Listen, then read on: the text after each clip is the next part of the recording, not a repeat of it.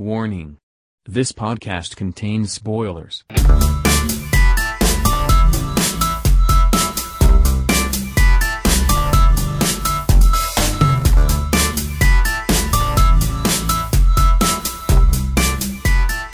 Third World Cinema Club.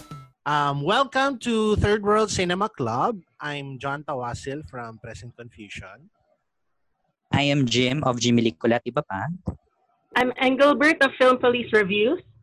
And uh, we're joined today by the uh, award-winning director of uh, the 2017 film Respeto. This is direct ano, Treb Monteras the second.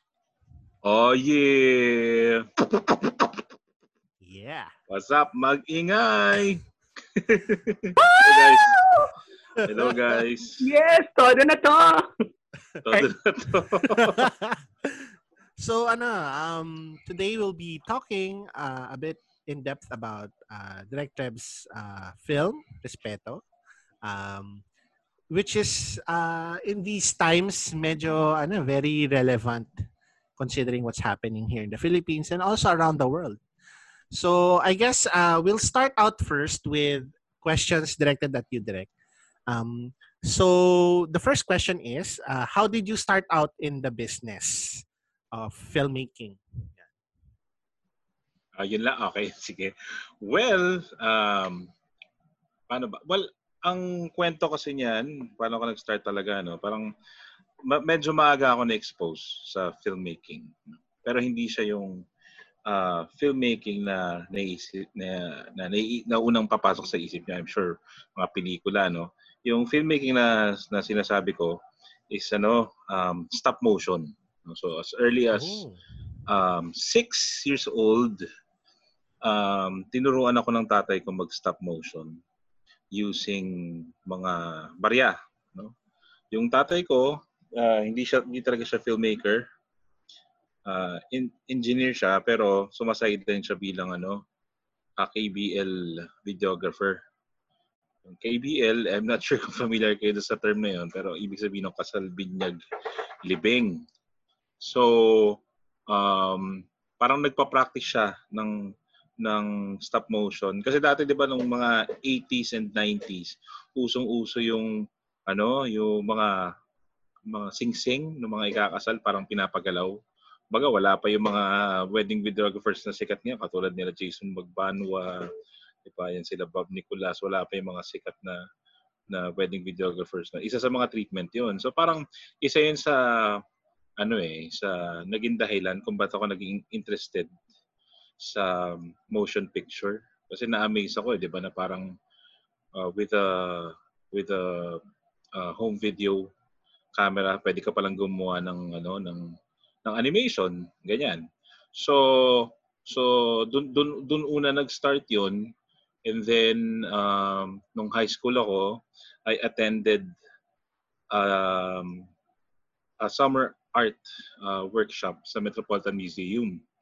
Noong 1991 yun. Uh, grade 5 ako noon, tama. Grade 5. Uh, uh, doon ko na-meet yung isang um, up-and-coming filmmaker uh, na graduate ng Makiling uh, School of uh, Arts, si uh, I'm sure kilala niyo siya si si Direk John Red. So batang-bata siya noon, payat pa siya noon, long hair pa. Wow. And in one of our classes dun sa sa sa art ano nga no, sa, sa summer art classes dun sa Metropolitan Museum. Ano siya pumunta siya kasi kaibigan niya yung instructor namin. And ano ha and nagpakita siya ng ilan sa mga gawa niya at saka ilan sa mga gawa ng mga kasama niya sa fine arts. And ano, ah, parang doon kasi nag, nagsisimula pa lang nun yung ano eh, yung alternative cinema, di ba? So, pinakita niya yung mga gawa nila Roxley, nila Raymond Dredd, and marami pang iba. So, so unang-una kong nakita siguro na na na, na experimental film yung yung ano eh, yung Lizard. Yung Lizard ni ni ano ni pangalan ni Roxley. So talagang ano, ewan ko kung napanood niyo yung ano, kung napanood niyo yung short film na yun. Pero ano siya, short, na, nakita, nakita ko pa siya sa YouTube, eh, nasa na, na, naka-upload siya sa YouTube. So ano siya, parang naglo-loop lang yung yung Our Father na na na prayer. Ako, the Lord's Prayer, naglo-loop lang siya. And then, merong lalaki na naka-stockings yung mukha niya nakabalot sa akin. Nakakulong lang siya sa isang kwarto, talon lang siya ng talon. So pagka, siguro pagka ano ka, 11 years old, nakakita ka ng ganong klaseng pelikula, di ba? Talagang ako, I got blown away. So parang lalo akong nagkaroon ng interest sa sa pelikula. And then hindi hindi film ang kinuha ko sa nung, nung college pero nag fine arts ako and um sa sa sa UST noon then after that um advertising ang kinuha ko fine arts and then after that um when I graduated I worked for a clothing company so ano yun I was a marketing uh, guy um, art director no for for a clothing company then may mga na-meet din akong filmmakers no na naging kliyente ako. So client side ako noon. Na-meet ko noon si Lyle Sacris, ganyan. And sa kanya ako nagtanong kung paano ba makapasok sa mundo ng pelikula. Noong time na yon, uso pa rin yung MTV eh. Kasi year 2000 yun, 2001, ganyan. So sinabi niya sa akin na mag-enroll daw ako sa Mowel Fund. Doon ko na unang narinig yung Mowel Fund.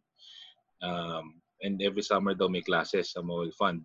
So nag-enroll ako um, sa workshop naging teacher ko si Nick De Campo, tsaka si Paulo Villaluna, si Reggie Ben Romana, sino pa ba? Ayun, and I thought na kapag ka nag-mobile fund ka, automatic magiging director ka, makakapasok ka sa pelikula, pero hindi pala ganun kadali.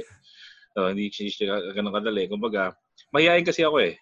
Mahihain ako, so And, you, and yung sa mall fund kasi usually magkakilala na yung mga nandun. Eh, sila ako taga UST, wala namang pelikula sa UST. Usually mga na-meet mo doon sa mall fund, mga taga fine arts, ng UP, o taga film, di ba? So, Yeah. um, medyo hindi rin ako kagad nakagawa ng na kumbaga nakapasok sa industry. That was year 2002. So, um, after that, so I was really excited na after the workshop, magiging director na ako. Pero hindi pa. So, and I, I realized that the only way to, uh, for me to become a director or for me para makapasok ng industry is to make my own film. So, naisip ko, the only way nga na yung makakapasok, kailangan ako mismo mag-produce ng material ko. So, syempre, to produce your own material, kailangan mo ng pera. So, and ako naman, parang kakagraduate ko na noon, wala pa rin akong pera noon. So, naisip kong way is ano, uh, magnegosyo. Kaya nung isang beses na nilapitan ako ng friend ko, tinanong niya ako, open-minded ako, sumama ako sa kanya. And then pumasok ako sa mundo ng networking. so, so uh, nagbebenta ako ng food supplement dati. Oh, Um, nagbebenta ako makeup, would you imagine? wow. Nagfo-foods pa ako ng strangers, ganyan. Hoping na makaipon ako enough to at least produce a short, a decent short film. Ganyan, 'di ba? But yun, I realized na well, marami akong na, natutunan no nung, nung ginagawa ko 'yun kasi during the day, ini art director ako for a clothing company. Then sa gabi nagbebenta ako ng supplements and then weekends nagbebenta ako ng makeup tsaka uh, uh, mga pang food spa na, na na products ganyan. I realized na talaga palang ano uh, gusto ko talaga maging director. And doon ko rin na-realize na hindi pala ako magaling sa sales. So, uh, so kasi di, di rin ako kumita eh. Actually, nalugi-lugi ako noon eh. Pero, um, nakakatawa kasi parang um, I realize na lahat ng bagay, alam mo yun, gagawin mo para lang matupad yung yung pangarap mo.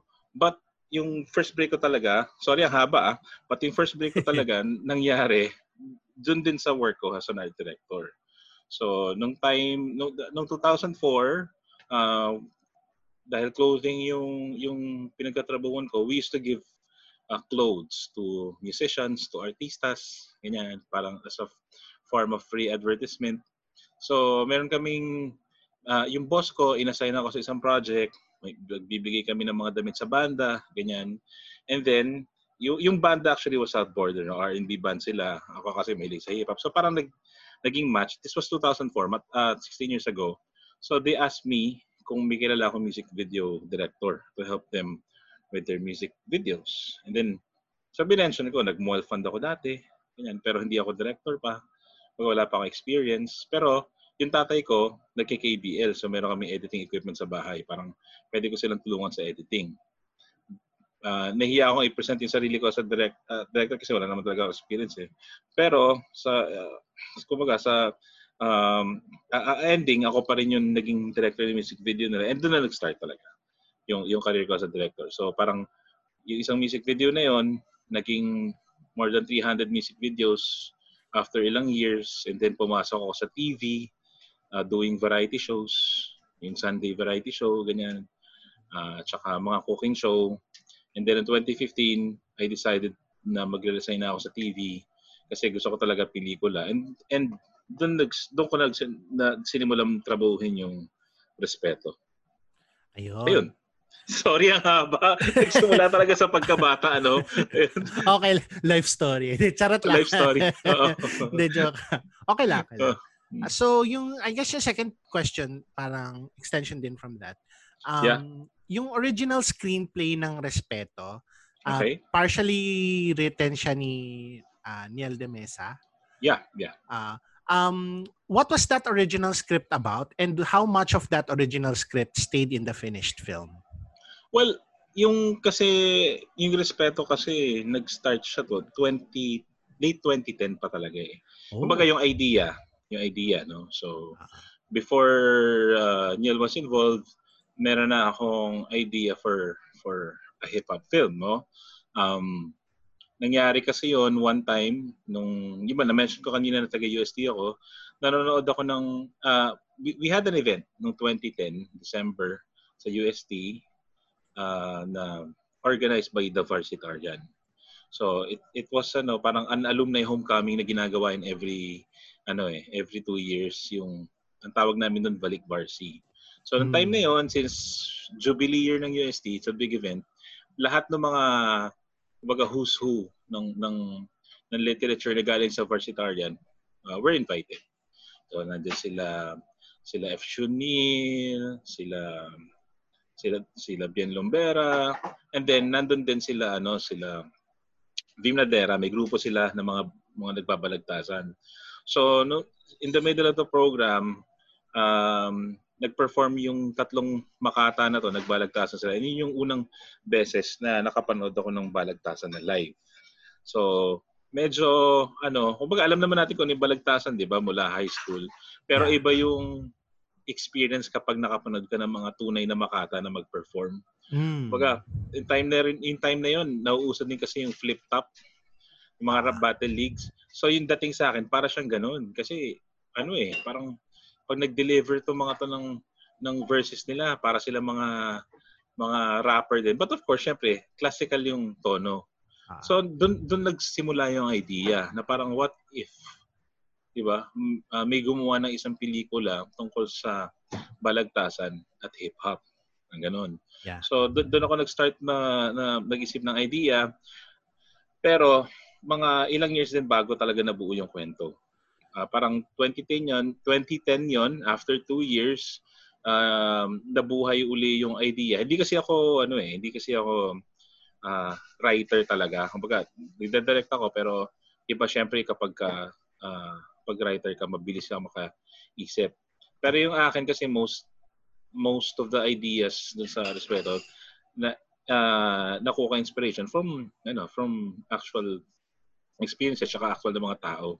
So, yung yung pinaka idea talaga niya after nung event na yon, naging matagal pa 2013 uh, nanonood ako ng event ni Glock 9 na palagi ko nakakatrabaho ng time na yon.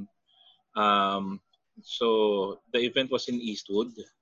Uh, album launch niya ng ng ng album niya. At album launch niya ng album niya. Sorry. album al- album launch niya. And then sa harapan ano ang weird kasi meron ako merong habang nagkakagulo yung mga tao, merong matanda na nakaupo Mm. sa harapan. So, he looked familiar sa akin kasi alam ko, kilala ko tong matanda na to. Hindi ko ma, unang-una, hindi ko ma, maisip kung sino siya.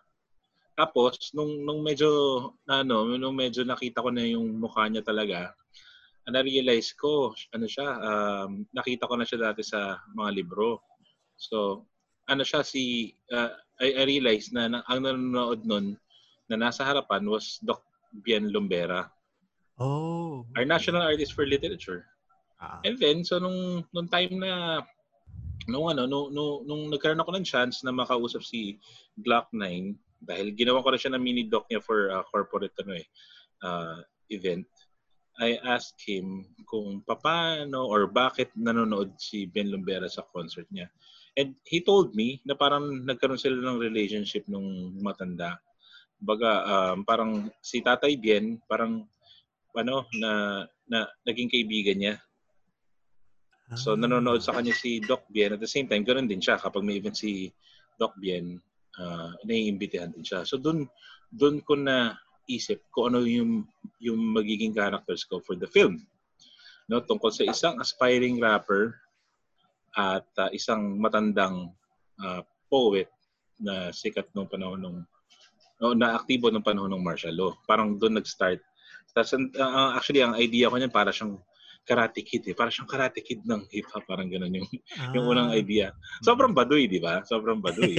Pero, kumbaga, alam ko na may may may something, di ba? Kasi wala pang gumagawa ng pelikula na na ano eh na, na masyado tungkol sa sa hip hop except in tribu of course ni ni, ni Jim Libiran. ni Jim Libiran ano pero wala pang gumagawa masyado and since ako mahilig ako sa hip hop I know kung ano yung storya ng mga tao doon. So ngayon 2015 uh, and and no, after in 2013 after ko mapanood si si Glock na yung nakita si Ben sa concert doon ako nag-start na gawin yung structure. So tungkol siya sa yun tungkol sa isang uh, act- active na poet ng panahon ng martial at saka isang aspiring uh, rapper. Ini-imagine ko ano ini-imagine ko parang batang Glock 9 kasi si si si Glock 9 nakwento niya sa akin dati nung bago siya maging rapper ano siya eh barker siya ng jeep kasi Oh. tatay niya jeepney driver. So yun yung actually yun yung unang storya. Ano siya um tungkol sa isang uh, aspiring rapper na barker ng jeep. Ah. Tapos uh, may na- may na-meet siya na na yun nga matandang poet na na matagal na hindi nagsusulat parang ganon. Ah. And then uh, dahil si Glock 9 syempre matanda na siya for the role. Tinanong ko rin siya kung baka may masuggest siya na artista na pwedeng gumanap. May kinuwento siya sa akin, eh mayroon siya sinabi sa akin na pamangkin daw nung kaibigan niya na rapper. Anong time na yun, he was ano, parang 13 years old, ganyan, o 12 years old. Inisip ko Ah. masyadong bata. Pero after a few years, sumikat din yung batang rapper na sinasuggest niya. Um, and now he's ano, known as Shanty Dope. Yan. Ah, wow. Muntik, muntik ka na rin. Parang kasi ng time na yun, ano eh, 2013, hindi pa, hindi pa, wal, ano pa eh, parang hindi ko pa kilala si Abra nun. And parang, pas, pa, pa, pasikat pa lang ata si Abra nung time na yun. Hindi ko pa siya kilala. And perfect, yun nga, parang, na nung time na gagawin ko ng respeto, may sikat na rapper na bagay dun sa role. Na, yun nga, si Abra. Si Abra. Yun. Okay. So, anong part doon yung si ano? Anong part doon sa sa original concept na si Niel yung nagsulat? Um, well, basically, yung yung unang structure niya, ano, um, yun nga, very Karate Kid yung yung Ah. ginawa namin. Kasi sasa, sina, sasabit namin sa Sinimalaya eh. Ah, So, I was thinking, pag Sinimalaya ang uh, Sinimalaya script, parang maganda syempre. I mean, yung kumbaga espiritu ng, di ba, ng ng Sinimalaya, sana man lang inspirational siya, di ba? yes. Ah, na pelikula at para makatulong din siyempre sa kultura ng hip hop. Parang gusto ko something na inspirational. Noong time that was ano 2015 eh. yeah. So so ganun yung ginawa namin. But kung yung percentage ng storya kasi yung kwento sa akin eh. ah, So so basically uh, he was hired to ano to to execute the the, The concept. sto- the concept and the story na, na nasa utak ko and saka yung mga characters. No, mm, kasi yung, yung characters naman yan, may mga pinagbasihan yan na tao, 'di ba? So so tinulungan niya ako para buuin yung yung unang draft na sinabit namin sa sa Sinimalaya. Malaya. Oo, pero unti-unti kasi ano yan eh um unti-unti nag-iba yung kwento, nag-iba yung kwento, parang mula doon sa gusto kong puntahan, Ah, ah 2015 yun before the election. Nung pumasok yung election, unti-unti naging napansin ko parang nagkakaroon ng changes na hindi ko authorized kumbaga, kumbaga hindi ko nagugustuhan. Ah, Unti-unti siya nagiging propaganda Hmm. for for ano for uh, uh, uh, some politicians parang ganyan. Ah, Nagiging propaganda siya for the uh, drug war na, Okay. na, na, na hindi ko actually nagustuhan. And may mga characters na that were written for someone din na hindi ko rin nakikita na dapat na doon sa sa pelikula. I see. So, hindi kami nagkasundo noon. Kaya, ayun, uh, ang ending, we had to, ano, we had to Part ways. uh, part ways and uh, parang rewrite and restructure I the see. project. Okay. Nung pumasok si Monster Jimenez, Oh, parang actually isa malaking ang contribution ni Monster at ni Mario Cornejo ah. dun sa output or dun sa sa sa, sa, sa respeto kasi yung unang draft was very Karate Kid. Yung, di ba? Pero mo yun, paborito ko yung Karate Kid. I mean, hindi ko sinasabing ano siya, ma, ma- pa- pangit na pelikula. Kasi, paano naman, di ba, parang nung 80s nag-work yung ganun eh. Pero syempre, kumbaga, minsan parang pag gumawa ka ng project, hindi mo pa alam kung tungkol saan siya eh.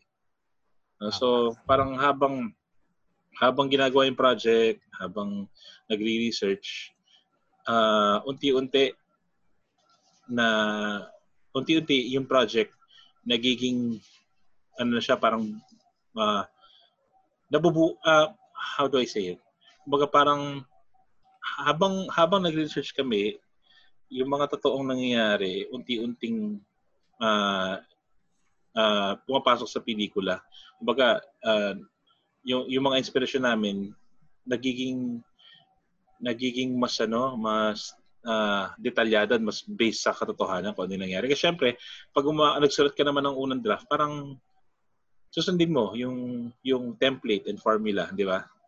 Ah, yung yung yung 12 step journey, ganyan ganyan, yung hero's journey, ganyan ganyan. ah, Pero kapag ka, ah, pagka nagre-revise ka na, binabase mo na siya talaga kung sa mga based sa mga tao na nakakasalumuha mo do sa sa community na, na nire-research namin, ganyan ganyan. Even sa shooting eh, parang parang kung ano yung nangyayari sa sa sa shoot namin, kung ano yung mga na kinakwento sa amin ng mga taga doon, pinapasok namin. So, so nung pumasok si Monster, tsaka si si Mario sa eksena, ano, ah, totally nag-iba yung direksyon nung nung pelikula. I see. Kumbaga from a muntika na maging propaganda, naging napunta sa napunta sa kabila. Okay. Ayun. So, um, next question naman. So, syempre, nag, ah, nabanggit mo na you work, ah, or you, you, yung, you asked, uh, like rap artists like Glock9 for advice. Mhm. Um, pero dito sa film mismo, very prominent yung role ng mga flip-top artists. So, how did you research and collaborate with flip-top artists in the making of the film? Well, um, nagsimula yan sa nood-nood muna sa actual event. Di ba? Tapos, nakakausap mo yung mga tao, sa yung mga kabataan, kung kung ano yung natitripan nila, sino yung gusto nila mga artista, sino mga iniidolo nila, bakit nila trip to, bakit nila ginagawa to, ganyan. So, actually, ang collaboration ko mas dun tao sa community eh. Kumbaga yung mga tao na umaasa na sila yung mapupunta doon sa sa kinilalagyan na to mga sikat na mga rap artists na to. Yung mga tao na kapag ka hindi nila nakuha yung mga yung pangarap nila maging rapper, um, mapupunta sa ibang ano industriya. Either magiging trabahador sila or yung iba naman papasok sa ah, illegal, makukulong, yung iba naman ah, mapapatay. Kasi yung yung research na yung research na ginawa namin dito sa mga may hirap na community talaga. Parang ang ang ang sabi ang ang karamihan na nagustuhan ng kabataan kasi sa hip hop is ano siya eh, libre. Kumbaga hindi mo kailangan ng ng instrumento, Hindi mo kailangan ng mamahaling mga kung ano-ano ng kagamitan para mag para makapasa hip hop. Boses mo lang, pwede ka mag-rap, parang ganyan. So, in a way, naging scape nagiging scape nila to sa sa mga sa realidad na na-experience nila sa sa mga communities nila. So Ah. mas mas so so mas ano mas mas sila yung ka-collaborate ko. But of course, yung mga rappers na katrabaho namin like sila Lunin, sila Abra, sila rin yung nag-guide sa amin para maging legit yung flavor nung hip-hop dito sa pelikula. And syempre, of course, bal ano, binalanse din namin yan kasi aside from hip-hop, syempre gusto ko rin na balance yung, yung poetry dito, ah ah, dun sa sa pelikula. Kaya nakapag-collaborate din kami with uh, other poets like sila Mark Angeles at ang Makatas ng Lira. Yun. Ah, speaking of, um, paano naman yung ano, yung yung collaboration mo doon sa mga Makata para doon sa pelikula? Isa mga Makata, um, ang ginawa namin is unang-una kinuwento namin yung kinuwento ko yung kwento sa sa kanila kung ano yung gusto kong sabihin, kung ano yung gustong sabihin ng character, ganyan. So, like yung, ewan ko naalala niyo yung eksena ng, ng mga tula every, meron ako kasing eksena doon na meron dalawang ano eh, dalawang beses na na merong tula yung character ni Hendrix na VO lang. Yung isa nung nasa cemetery sila, pangalawa nung nasa cemetery pala uli. So every time na nasa cemetery sila, merong tula, 'di ba? So sinulat din ng kaklase ko nung high school si Mark Angeles na aside from ano um, aside from being a, a poet, alam ah, ano rin siya, aktivista rin siya and uh, no, guro. So saktong-sakto siya para din siya sa project. So pinak kinuwento ko muna sa kanya kung ano yung yun nga, yung kwent, yung yung storya ng mga ba, ng bawat characters and kung ano yung gustong sabihin. Ayun. Yun. Um, and actually, para silang mga hip-hop artists din, mabilis. Parang sabihin ko ngayon, mamaya meron na, napakabilis. Mga hip-hop artists kasi, like sila Abra, lahat ng mga rap nila doon sa sa pelikula, hindi hindi ko sinulat yun. Um, sasabi, sinasabi ko lang sa kanila yung keywords, tsaka kung ano yung gusto kong sabihin. Uh, and magra-rap sila in basta sinay ko action, automatic yun, wala pang 5 seconds. Ah, palaging bago yung mga yung mga mga verses na binibitawan nila. Ganon sila. Yeah, I don't know. Ganon, ganon, ganon sila kagaling eh. It's a different ano, skill na na mahirap i-master. Ah, Sila lang ang nakakagawa. actually, yun din eh. Yung, yung sa pag-rapper ka, parang hindi lang yung pag-rap ng lyrics yung Mm. kailangan mong talento eh. Kailangan din mabilis yung utak mo gumawa ng lyrics eh. Lalo na pag freestyler ka eh. No? Oh, kasi aside from yung sasabihin mo, yung rhyme pa, yung Oh, totoo. metro pa. And sila, ila, ano yan, as in, walang paltos, parang kaya nilang mag, ano, magdugtungan, magsabi ka lang ng keyword, bid, gagawa nila ng rap in just, ganyan. So, like, kunyari, si Abra, sabihin ko sa kanya na, okay, et, maggumawa ka ng rap tungkol sa isang uh, estudyante na, na biktima ng EJK, Ah. di ba? Ah, na taga, ano siya, ah, may-ari ng bakery nanay niya, napagkamalan siya. So, ang gawin mo lang, basta mag basta lang mag-end yung rap mo na sa word na tinapay o monay, gawin mo, ganun. So, sasabihin ko lang sa kanya yung ganun. So, ano na, magulat ka na ginagawa niya na, na papapasok niya yung mga words na yun, yung monay, tinapay, ganun. So, even si, Lu- la- lalo na si, ano, si Looney, kahit anong word ba mo sa kanya, mahahanapan niya ng rhyme. And Ah, hindi lang rhyme. Ano mo yun, ah, genius yung pagkakagawa. Talaga verse talaga kompleto. Oo, iba, iba. Iba yung intelligence nila. Kakaiba. Ayan. Uh, next question naman. Um, while writing the film, how did you shape or conceptualize yung political viewpoint ng pelikula? Lalo na nung sinabi mo na, syempre, nung 2015, ah nung pa-election na, medyo pa- nag-iba ng konting trajectory ng pelikula. Mhm, mhm. Yan. Ano to, um, nag-meet, nag, nag-usap kami ng team. Parang, nung finally, nabuo na namin yung Avengers, Ah, pinag-usapan namin kung ano ba talaga yung gusto namin sabihin. Ah, Kung ano ba yung stand namin. Kasi um, nakailang revise din kami.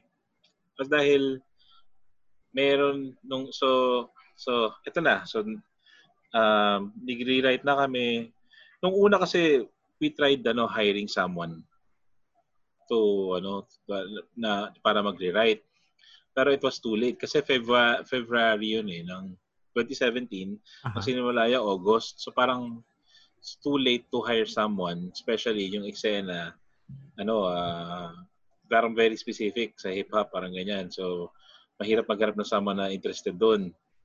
So, ang, ang ending nun, parang ako talaga ang kailangan magsulat, sabi nila, ng, ng team, nila, nila Monster, yung DOP ko, si, sila Ike, ganyan. Parang, dahil, dahil nasa utak ko na lahat nung ano eh, nung, nung, nung research eh, tsaka yung, yung kwento, dahil ako rin naman gumawa. So, so, so yun, parang, uh, trinay ko, uh, I did my best para masabi ko ano yung gusto ko talagang sabihin.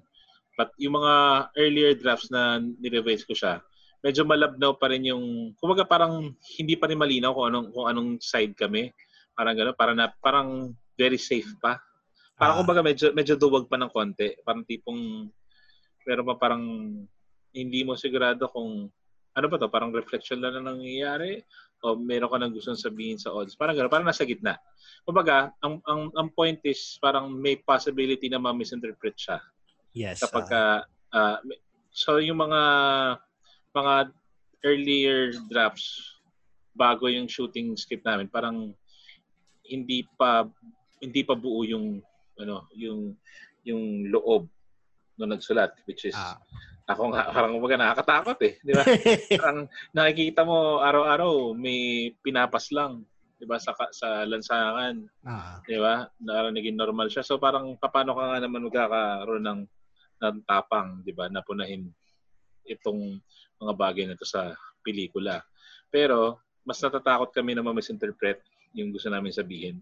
Kasi ng time na yun, may mga gumagawa rin naman ng mga pelikula about the drug war, di ba? Yes. Pero- Pero, ah, Pa- para sa drug war. para Diba? oo, totoo yan. Para sa, oo. So, yun nga, parang tipong naisip namin na, o ano, baka magamit siya para i-promote ang drug war imbes na imbes na yung opposite na gusto naming sabihin which is yun nga parang hindi kami pabor sa mga nangyayari so naging ano siya parang we just had to ano we just had to to to decide talaga kung anong kung gaano ka political yung gusto namin mangyari. Pero actually ano very subtle pa rin siya eh. Pero ang malinaw lang is where we stand dun sa issue. Ah, Diba? Pero yun nga, kaya kaya kaya I decided pa rin na na, na poetic pa rin yung ending, parang gano'n, para at least ano um yung audience pa rin mag-decide for themselves. But yung yung stand namin is ito, parang gano'n, mali malinaw. Yan. And Ah. iba yung ending actually. Oo, na- ano yung original na ending pala no? Okay, yung unang-unang original, the the the Cinemalaya submission was very teleserye. Mm. So, um, okay, ina inaalala ko ha. Yung unang ending niyan, may iba pang characters. There was a Chinese drug lord, and then uh, there was a Chinese drug lord, tapos bibihagin si si Doc. Parang parang connected pa rin siya doon kay ano kay kay Mando. And then there's a policeman pa involved, parang ganyan. And then yung character kasi ni ni pangalan to, ni Nor doon sa first draft mabait eh. Mabait Ah. siyang anak. Ah. It's para siyang si Cardo. Para siyang ganun level. So yung boss niya yung tiwaling police. So sa ending, dahil mabait siyang police, para sa si Cardo, binihag ng drug lords ang tatay niya. Ginapos, parang ganyan. And then, ah, mababaril siya. Yung ganong effect. Tapos, maglalabasan sila ng sama ng loob ng tatay niya habang habang nakagapos sila pareho. So, episode siya ng probinsyano. Tapos darating ang mga pulis, darating ang mga pulis para ano, para sagi ah, ano sila, para sagipin sila at matutuklasan kung sino talaga ang drug lord sa community nila. Parang gano'n. So, talagang propaganda siya. Nakakatawa yung unang. ang probinsyano. Oo, oh, probinsyano siya. Tapos talagang ano, talagang model ano policeman yung character ni Nor. Yun yung una. Ah, And then, okay. Yun nga, parang um, tawag dito, unti na, so yun nga, parang nung, nung, nung ako na yung nagsusulat, may mga assignment kasing ginawa si Monster sa akin eh, parang ganyan. So, so may mga pinapanood siya sa akin, baka gusto mo itong tignan, gusto mo itong ganon. Yung isa sa sa pinap sa pinapanood niya sa akin yung Breaking Bad. Ah, So, kung mapapansin mo, kara- oh, eh, na- napanood niyo na yung Breaking Bad? I don't know kung napanood niyo na yung Breaking Bad. Yes, Pero- Walter White. Oo, kung titignan mo, si Walter White, actually, ang pinagbasihan ko, aside from, of course, the martial law writers, ah, sorry, yung, yung kumbaga, yung, yung, yung pinagbasihan ko ng character nito, si Walter White. ah, I see. Kaya, Si Abra kaya naman si Jesse Pinkman, I'm assuming. parang ganon. Oh, pero yung character ni Doc, si Walter White, nung panahon ng 70s, parang tipong, kasi kung mapapad mo yung, napad mo yung respeto, ano, kaya siya nagtago kasi, di ba, may pinatay siyang police. Kumbaga, naging masama siya. Ah, Ah. na, kumbaga, ah, ah, naging parang, ano din siya, parang police din. So, kaya, ay, kaya ayaw niya na magsulat. Parang ganun. And then, Jesse Pinkman naman si, si Abra. Parang ganun. I see. So, kaya pati yung ano, yung casting namin, ano, sobra ako natuwa nung nakit na meet ko si Dido kasi para siyang si ano si si Walter White. Ayun. Ah, I guess um, parang ka ka-branch ng question na yon. Kasi historically, ah, hip-hop talaga was used by African American communities para iprotesta yung unfair conditions sa kanila, yung problema nila sa housing, problema nila with the police, problema nila with systemic racism. Tama 'yan. Ah, so, yun. Talagang, talagang ano, pro- parang ah, protest form of art ang hip-hop eh. Yes. And ito parang nung ako nung pinanood ko to noong 2017, ganun din yung na-feel ko sa kanya pero in our context. So, in the years since the film's release, ang Pilipinas further nag-descend into a culture of impunity. Talagang parang ano natin, kahit ano na lang pwede na nilang gawin with little to no repercussions. Right. So, in your view, um, what does this film say about this culture and how does it apply up to today? Well, sa akin kasi parang yun nga eh. Yung siguro the same way na kaya yung mga taga taga slums dito sa atin nagugustuhan nila yung culture ng hip hop kasi ganun din yung buhay nila. Kumbaga, ganun din yung buhay ng mga tao abroad kahit saan yan. Kumbaga, nag-start sa sa New York, sa, sa Bronx ang ang hip hop, but anywhere in the world, pare-pareho tayo na, na na-experience kasi, di ba? Parang, katulad dito, di ba? Palagi, palagi may demolition. Palagi pinapaalis yung mga taga-spotters. Ganun din sa ibang bansa. Palagi pinapaalis sa mga may hirap dun sa lugar nila for gentrification, di ba? Gagawing Ah. condo, gagawing uh, uh, i-develop yung community ganyan and walang walang kinalalagyan yung mga tao. And yun nga, parang nakaka-frustrate nga minsan kasi yung mga nanonood, pagka nag-comment sa, sa Facebook namin, sinasabi nila na, ah, hoy, wag niyo lagyan ng politika yung pelikula, ang hip-hop, ano, dapat, ano lang yan, ini-enjoy, walang politika. Pero hindi nila naiintindihan na ang, pelik ang hip-hop nagsimula talaga sa form of protest. Di ba? Yes. ah. Yeah, para to, to, to uh, actually hip hop brought together yung mga magkakaaway na gangsta sa community eh. And para ano sila, para pag dito, para para masolusyonan nila kung ano yung nangyayari sa kanila, nag-decide sila na wag na tayo mag-away-away. Ano ganyan, yung mga yung mga gangsta, di ba, yung mga savages, ganyan, yun yung mga grupo Ah. nun. Mga Puerto Ricans actually, mga Puerto Ricans ang, ang nag-start ng hip hop Um, kasi dati ang hip hop wala namang rap eh, music lang. Very Latino. And then yung mga Africa Af, uh, Afro-Americans nang ang naglagay ng ng ng dito na ng, lyrics, 'di ba? Dati. DJ ang bida sa hip hop at ang, ang music. So so so so sa akin parang tipong yun nga eh, parang wala nang ginawa yung pili, pelikula. We were hoping na may magbago sa sa kahit kahit paano sa sa stand ng mga tao sa sa issues nito but ang weird na na wala Alam mo yun? Mm. Oo. well, ma- naging mas matapang siguro yung mga tao na hindi pabor sa mga nangyayari nito. Kasi after Respeto, marami na rin pelikula naman na lumabas eh. Di ba? I Yes, mean, ah. uh, aside from uh, drug war, naging paboritong topic din ang martial law. Dahil nga sa historical revision- revisionism na na nangyayari. Pero ako parang yun nga bilang filmmaker um I guess gi- ginagawa ko lang yung yung role ko. Di ba? Parang kumbaga kung sa doktor, ang role ng isang doktor ay manggamot ng mga may sakit ang engineers, magdisenyo ng mga struktura. Ang role ko bilang filmmaker is to express myself.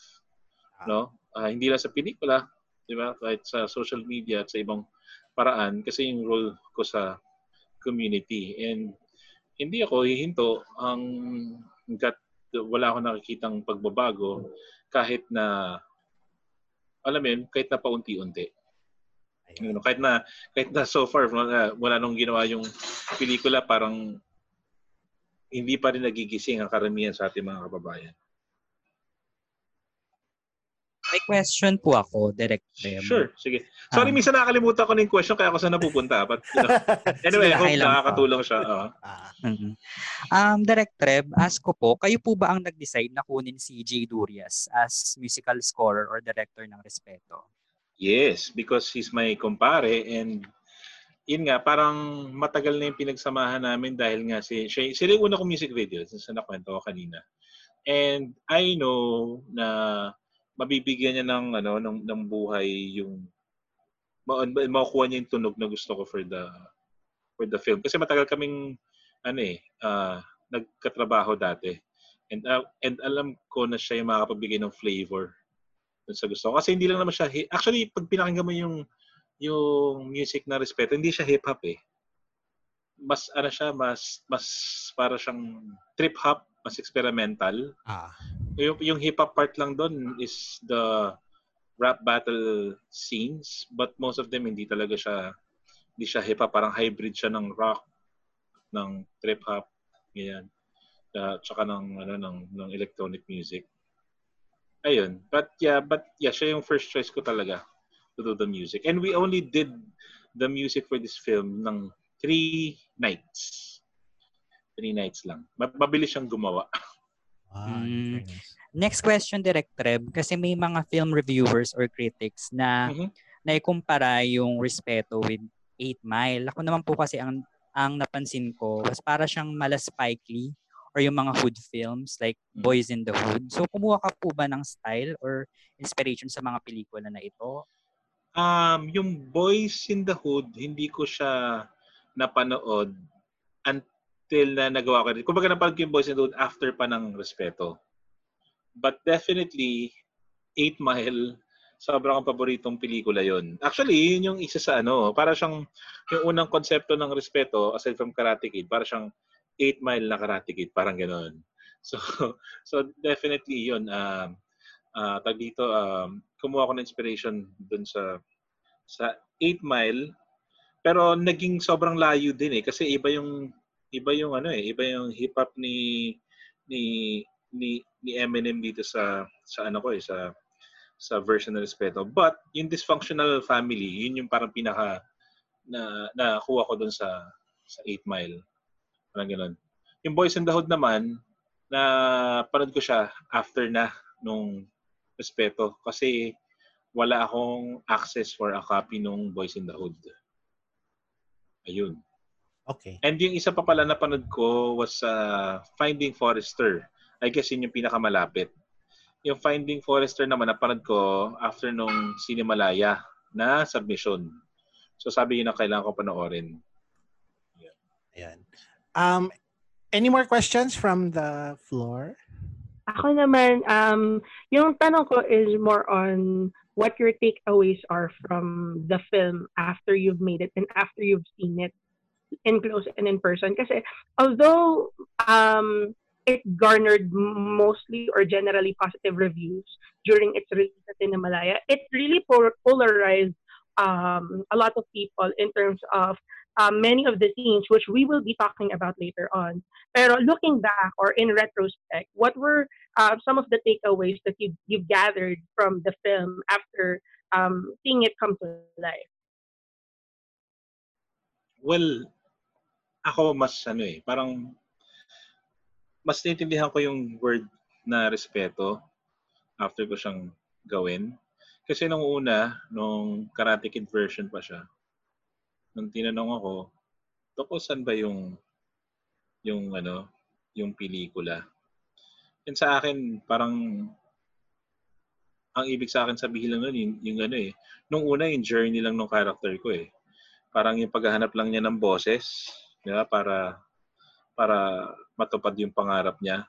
Pero habang nag-spend kami ng time dun sa mga communities na, na pinagshootingan namin, mas naintindihan ko yung kahulugan ng respeto, hindi lang pang sarili, pat, pati na rin sa community na parang walang mapaglagyan na palagi kang katulad nila na palagi silang pinapaalis na wala silang kinalalagyan sa probinsya, wala silang kinalalagyan dito sa Maynila, wala silang disenteng uh, tirahan, access sa pagkain araw-araw.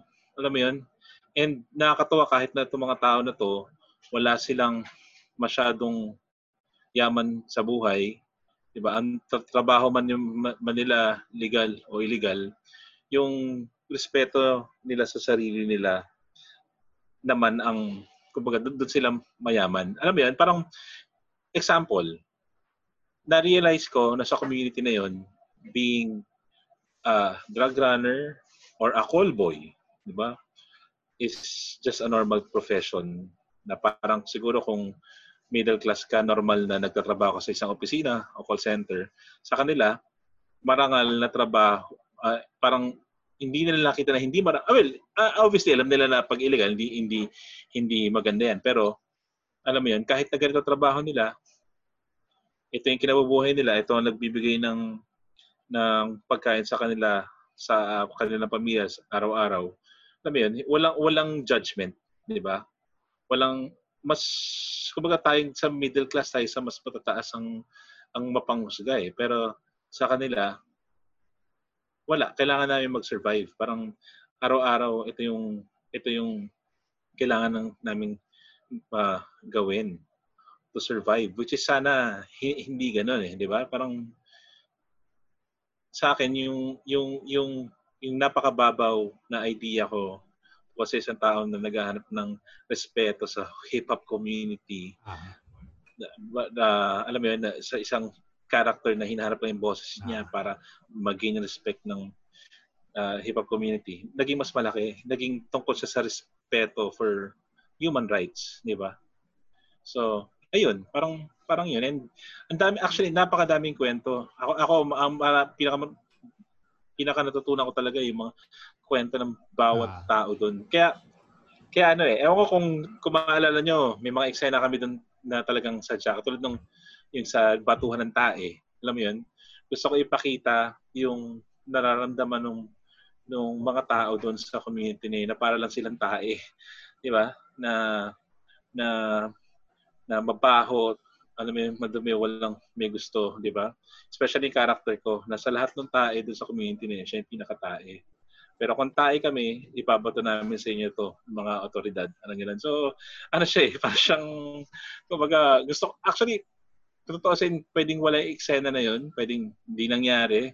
Pero gusto ko lang pakita na kung merong tae talaga dito sa sa, sa bansa natin is yung mga otoridad na nasa pwesto na walang ginagawa para pagpabuti pa para gawing para para paunlarin yung yung ano yung, yung buhay natin. And last question na lang din is um yes. of course Respeto is your debut feature mm-hmm. and you have something up your sleeve which is yung um, film adaptation ng Mula sa Buwan. So, uh, my last question is, yeah. um, knowing na yung debut feature mo is a very political um, and a very um, historically inclined um, story, do you think na ito yung magsaserve as yung uh, voice mo or yung approach mo into filmmaking moving forward with your other films? Or do you plan to branch out and uh, in exploring like different genres or uh, different approaches. Kumbaga, what's your take on that?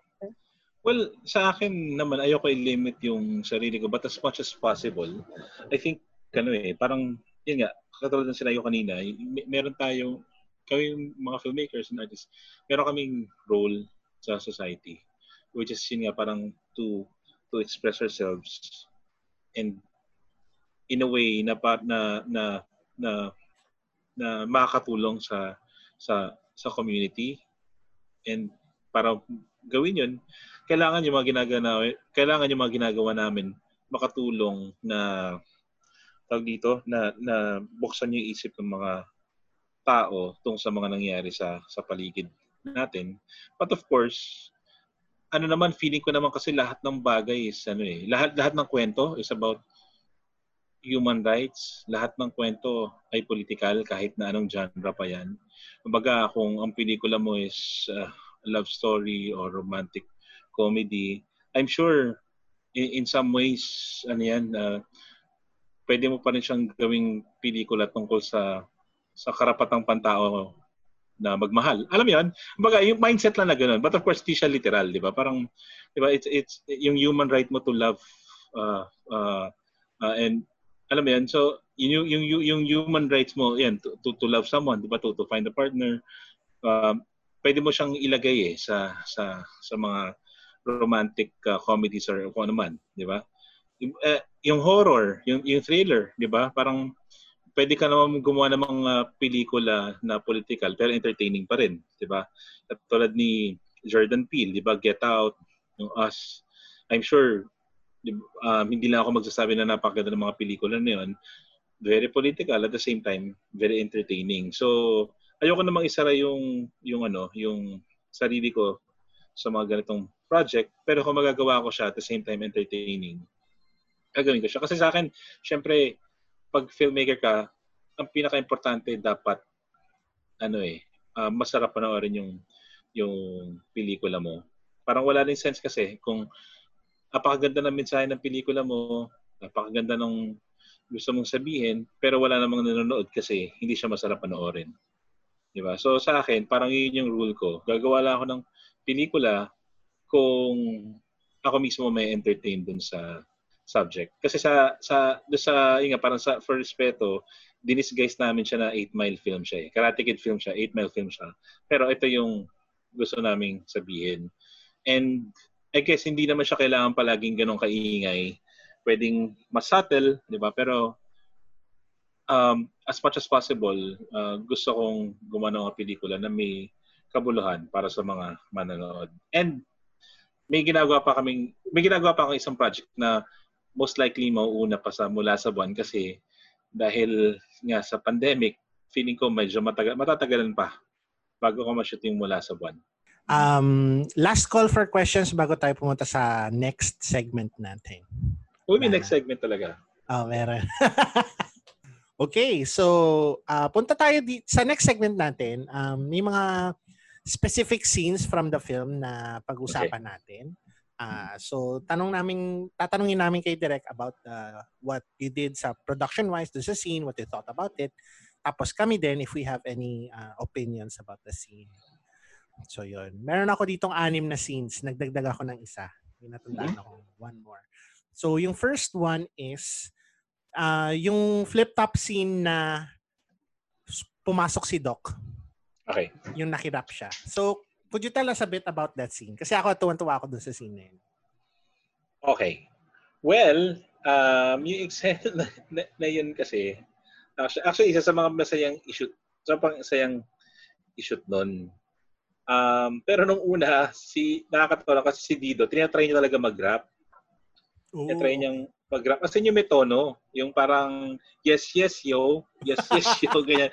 So nakakatawa. So kasi winnership namin yung mga eksena eh. So parang hindi kasi ako nag-shoot ng parang uh, walang workshop. Most of the scenes na importante, uh, winnership namin bago pa mag-shoot, parang uh, weeks before mag-shoot. So nung una, ginagawa niya doon parang ano, parang uh, rap song So nakakatawa siya. Di ba? Parang hindi ka lang magnanakaw ng linya, magnanakaw ka rin ng letra. Sabi ko, hindi, Dok, hindi, hindi ganun. Kasi ano ka eh, ah, poet ka, hindi ka rapper. So, kumbaga, yung, yung sa'yo, yung panahon mo, ang bigkas mo niyan parang balagtasan, parang ganyan, di ba? So mas ganun, mas intense, hindi mas hindi mas rap battle. So nakakatawa kasi ganun nga parang kala niya yes yes yo siya na ano na, na pero pero ayun, ano ka ano kami noon, parang siguro isa dalawang take noon. Kasi ang intense ni Lido de la Paz eh. Ang intense niya parang nagulat din yung mga tao ah, kasi ginawa namin kasi yung yung mga rap battle scenes parang event talaga Mm, nag- ano kami, nag magpadala kami flyer, ay nag, nag-post kami flyer sa Facebook, sino gusto pumunta, tapos papadala namin invitation, ganyan. And then yung mga rappers, hindi nila alam kung sino kalaban nila. I see. So, so, so yung, so si Doc din, yung unang pasok niya, syempre, para magulat yung crowd, hindi namin sinabi. ah, Di okay. ba? So, para magulat sila. Then yung retake, syempre, alam na nila for, for blocking. Parang gano'n. So, masaya siyang, ano, eksena. uh, issue. Yun. Ah, kay guys, anong opinion niyo dun sa scene na yan? Kasi wala, ako nag-stalk siya. na naano ko din doon na doon doon nilabas ni ni Doc yung parang ability niya doon sa sa ano pinakita niya ability niya sa iba. Parang kung yung kumbaga si using yung analogy ng Karate Kid, doon nag-karate si Mr. Miyagi. Oo. Actually, yung character ni Do kasi para siyang ano, based sa mga parang ano, alam mo, alam mo yung mga kaibigan mong grammar police. Di ba? Ah, ah, yung para siyang gano'n na parang may sinabi ka ah na ganitong word. Walang ganyang word, ganito yun. Parang gano'n. So, para siyang gano'n. Na nakakatawa yung character niya. And based siya sa ilang poets na na kilala natin na medyo mga matatanda na, yung mga masusungit. Wala. Sino kaya? Oo. Oo. Marami naman sila. Marami naman sila. Yan. May mga, actually, Ay, sorry Sige lang. po.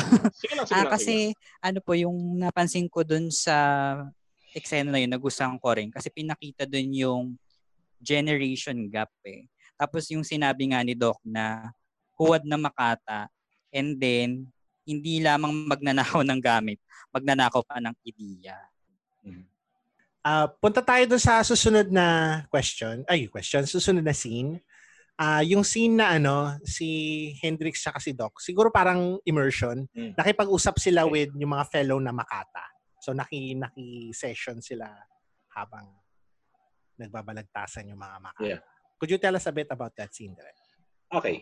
So, yung, yung eksena na actually, I think yun yung second day ng shooting namin. Hmm. Yung second day ng shooting namin, na kung saan yung character ni Abra, walang sasabihin. Wala siya sinabi dun eh. Oh, wala. Diba? Wala siya. Kasi, si Abra kasi nung, nung, nung, nung, nung nag-shoot kami, tsaka nag-workshop kami, napansin ko mahihain. Ah, okay. So yung first two days namin, yun yung mga eksena na wala siya sinasabi at all. Kasi gusto namin na maging komportable muna siya sa camera, maging komportable muna siya sa sa sa mga kasama niya. Kaya most of the first day tsaka second uh, shooting day na inskid namin, yung wala siyang sinasabi. Ngiti-ngiti lang, emote-emote lang Ah, ganon-ganon. So, nakakatawa yun kasi ah hindi rin namin alam kung ano yung yung dito, yung material ng mga makata. Kumbaga, kinento lang namin sa kanila yung eksena. Eh, si Vim Nadera, supposedly, ano yan eh, hindi yung mga makatas na bata yung pupunta ron. Kaso hindi na available sila Mike Rosa, um, saka si, ang tawag dito, si Teo Antonio nung shooting day. Buti na lang available si Vim Nadera nung day na yon. Kaya kahit papano natuloy pa rin. Pero sana ang ang gusto ko sana mangyari doon, yung tatlong makata mismo na napanood ko sa UST na naging inspiration ng pelikula, yung mag-appear. So, pero si Vim lang ang nakarating. ah, okay. Time na yon. Ayun. Um, ayun, so uh, shinoot namin yon dito malapit sa bahay ko sa isang ano ah, isang pub na sarado na ngayon. Um, ano siya, ah, malapit din sa UST. Sa sa ano siya sa Maria Clara Street banda. So ah, buti na lang pa pinayagan kami. Originally, yung eksena na yon hindi siya sa pub. Originally sa Luneta dapat 'yan. Um, ewan ko kung nakapanood na kayo ng mga makata na nagbabalagtasan sa luneta. Ah, um, Kasi sa ba may- Luneta. Oo. Sa luneta. Originally, doon yun gagawin dapat. Sa luneta. Kasi ah, sa luneta, meron grupo dyan na nagdedebate, di ba? Tungkol sa religion naman. Ewan ko di, di ko lang alam kung alam niyo yun. Pero kasi dati, palagi akong tambay sa luneta nung college ako eh. Um, Hmm. So, dati kasi photographer ako sa Versatile. So, minsan naghahanap ka lang ng ano, pwedeng picturean. Ah, So, so nakapanood na ako ng mga makata na nag, nagbabattle sa Luneta. So, dapat originally doon yun. In, dadalhin si dadalhin ni Doc, si Hendrix, si Betchay, tsaka si P sa Luneta para manood ng mga matatandang ano, nagbabalagtasan. Ah, Kaso dahil nag-iba kami ng characters, ginawa na lang namin sa isang pub na ang ano ang uh, dito yung eksena na yun. But originally Luneta. Third World Cinema Club. So, yun. Um, doon sa next scene naman, punta tayo dito sa scene kung saan ah, ni-rape yung character ni Kate Alejandrino, si Candy, Mhm. ni, ano, yung character ni Looney. Tapos si Abra, wala siyang ginawa. Yeah. Um, while, ako personally, nagustuhan ko yung respeto, pero yung mga, nung binabasa ko yung mga reviews ng film, ah isa yung, yung scene na yan, yung isa sa pinaka-main na critiques nila regarding the film. Mhm. Oh. Mhm. um, in terms of, syempre, kini-question nila, bakit, eh, parang tinatry nilang alamin bakit ganun yung, bakit walang ginawa si, si Hendrix. Pangalawa, um, bakit parang lumalabas na yung pag-rape ng kanyang girlfriend, girlfriend Mhm. slash whatever, ay parang naging moment, parang moment of character development lang para sa kanya. Mhm. So, sige. Um, Direk, could you, could you tell us a bit about how you conceptualized yung particular scene na yon? Thank you. Dahil maganda yung tanong mo, dahil din din ako hirap na hirap sa part na yan. Hmm. So, unang-una, um, ang hirap niya kasi base siya sa base siya sa totoong nangyayari Mm. sa mga gangs sa community. So, um, meron silang kultura kasi doon na parang kapag member ka ng gang, na part ka ng grupo, kung ano yung sa'yo, kanila, kung ano yung ah, kung ano yung kanila, sa'yo, parang ganyan. Ah, So, ewan ko kung naalala niyo yung part na yun, pero sinabi ni ni Breezy G yun kay Hendrix. ah, So, sa sa ibig sabihin nun, parang nangyayari kasi ito eh, na kapag ka meron kang ano dyan, na date o nobya, pag kinatripan ng leader ng gang nyo, ibig sabihin nun, pwede niyang galawin yun. Yun ang code nila. There's a, there's a, meron silang code na kapag ka, yun nga, kung ano yung sa'yo, sa amin, kung ano yung sa amin sa'yo. Kapag ka, hindi ka pumayag, Google pihin ka nila. Tatanggalin ka sa gang. So, yung eksena na yun, torn ako, kung may gagawin ba si Hendrix sa character na yun, ay sa, sa, sa, sa sitwasyon na yun, o wala. Okay. But um, I decided na ibase siya sa katotohanan kesa kesa ah, gawin kong may gagawin siya pero sa alam ko sa totoong buhay usually wala nangyayari dito. Dahil feeling ko mas marami akong masasabi kapag ginawa ko siyang mas makatotohanan. At Mas marami akong mamumulat na tao kapag ka ginawa ko yung totoo. Kasi kung kung gagawin ko na meron siyang ginawa, hindi naman siya nangyayari, parang nalokohin ko yung sarili ko. Di ba? ah, And ang pinaka-worry ko lang nun is parang, yun nga lang, I'm sure na magwawala dito ang, ang, ang maraming kritiko pag hinayaan ko na walang ginawa yung, yung character niya. ah. Pero, yun nga yung tanong. Parang tipong araw-araw nangyayari to sa mga communities. Di ba? Hindi lang yung literal na, na mismong pag-rape sa isang babae, but bilang bayan natin, di ba? Araw-araw nakikita natin kung paano tayo abusuhin, kung paano gahasain ang ang ang ang ang, ang ating bansa, di ba? Ng mga mapagsamantalang mga tao. Pero wala ka rin bang gagawin? Yun. Parang ganun. 'Di ba? And alam ko yung danger. Actually, editing, ito yung pinakamahirap na part ng editing. Lahat ng part na lahat ng ibang parts madali. But two weeks namin fina-fine tune to. na hindi ganun ka ka kagrabe yung yung yung kakalabasan. Kasi noong unang preview nito pina-preview ko kay Corinne San Jose uh, isang designer namin. Si Monster din syempre producer namin. Yun yung doon kami kinakabahan. Kasi talagang uminit ang dugo ni Corinne dito. Isang Mm. designer na napanood niya which is yung kinakatakot. ko Ah. So after that, mga two weeks siguro, finention namin kung paano. Finention namin. And hindi ko na-mention, there was actually a scene na tinanggal namin. The ending kasi hindi talaga ganun eh. There were several versions of the ending. Pero meron pa tong eksena dapat na si Hendrix, pauwi siya from uh, pauwi siya from the balagtasan ah. makakasalubong niya sa labas ng club itong sila Hendrix sila no? 'di ba naalala niyo tapos hinamon siya ni ni Breezy G. Rap rap rap rap, rap ganyan. Tinang inedit out ko yung version na sumagot si Hendrix kay Breezy G. Ah. so nagkaroon ng parang karate kid moment yan na nag-rap siya. So so ang mangyayari supposedly niya si Breezy G kukuyugin siya ng taong bayan kasi through rap ibubulgar ni ni Hendrix yung ginawa ni Breezy G tsaka ng gang niya kay Candy Ah. which ano parang I realize na mas parang mali alam mo yun parang tipong kung titingnan mo yun nga di ba parang na-rape si Candy ang Ah. solusyon ba nun pag nag-rap si Hendrix mababayaran na yung rape na yun magkakaroon ng hustisya hindi eh Hindi din. Di ba? Hindi. Pero, ang hindi napansin ng tao, walang ginawa si Hendrix, pero parang yun yung, alam mo yun, yung, yung, yung, yung sugat o yung bubog na, na dinulot nun sa pagkatao niya. Di ba? Yun ang grabe. Naging, from, from simula na sobrang ingay niya, sobrang mapusok, di ba? Nakikipag-away, ganyan, ganyan, ganyan, ganyan, ganyan, ganyan. Pero tama kayo nga, naging parts ng character development. Sadly, yun nga, wala siyang ginawa. Which is, Ah. kung ano yung nangyari sa community. So, to be honest, yun ang pinakahirap na hirap ako sa part na to ng pelikula. Kasi alam ko na maraming masasabi yung yung mga kritiko doon and, and maraming mga galit. Pero ayokong lokohin yung sarili ko. Alam mo yun? Ah. At the same time, gustong gusto ko sana may ginawa siya pero yun nga. Um, wala, sadly. Yung, And ano kas, ay, sorry.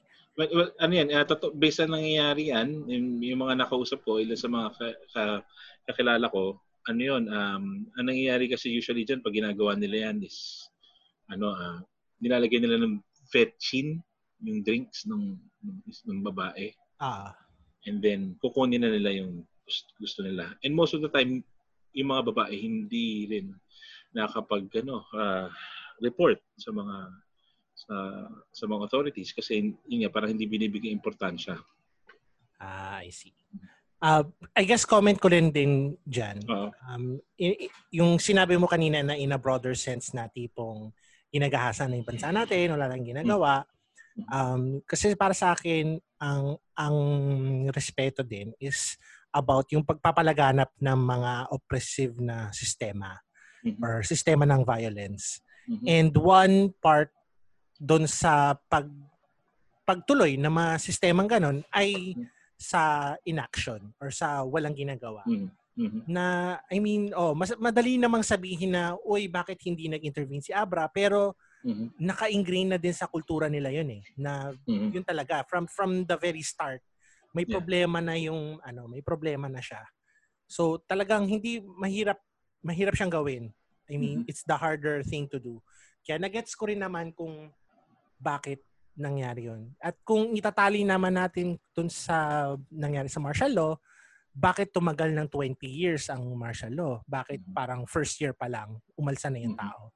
Kasi may may ano eh, may, may um either complacency or meron ding parang yun din, parang bakit parang tinatanong siguro ng mga tao sa sarili nila, bakit ako gagalaw? Anong anong mapapala ko dito? Until, yun nga, it, it took us a long time bago natin na itaob yung sistema na yun. Eh, nakakatakot din dahil sa nangyayari ngayon, 'di ba? Parang anytime ah, nakaabang tayo, especially yung mga ano, yung mga kritiko, 'di ba? Na parang tipong anytime ready tayo eh, 'di ba? Ready tayong pumunta sa lansangan, Oo. karamihan sa atin. But sadly, ilang taon na, apat na taon na, wala pa rin nangyayari. Alam mo yan?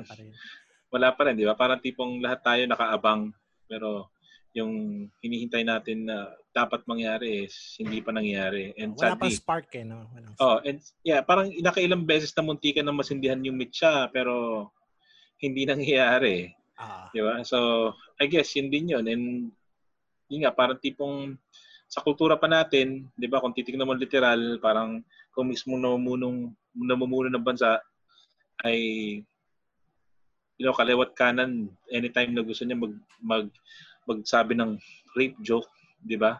ah, Ah, gagawin niya. Parang tipong, di ba, nagiging normal to sa kul- sa kultura natin which is ano, ah, really really really ah, sad. Ayun. yun. Um, any any comments from the from the rest of you guys? Ako, um, gusto kong i-bring, siguro, personally kasi I'm a big fan of Respeto and how it played out. For me, I, I feel like tama lahat ng sinabi nyo na um, very important yung mga scenes na pinresent because it happens. That, that's the reality that we have to face every single day. The, the reality that the poor people have to face every single day. And hindi natin yun mababago.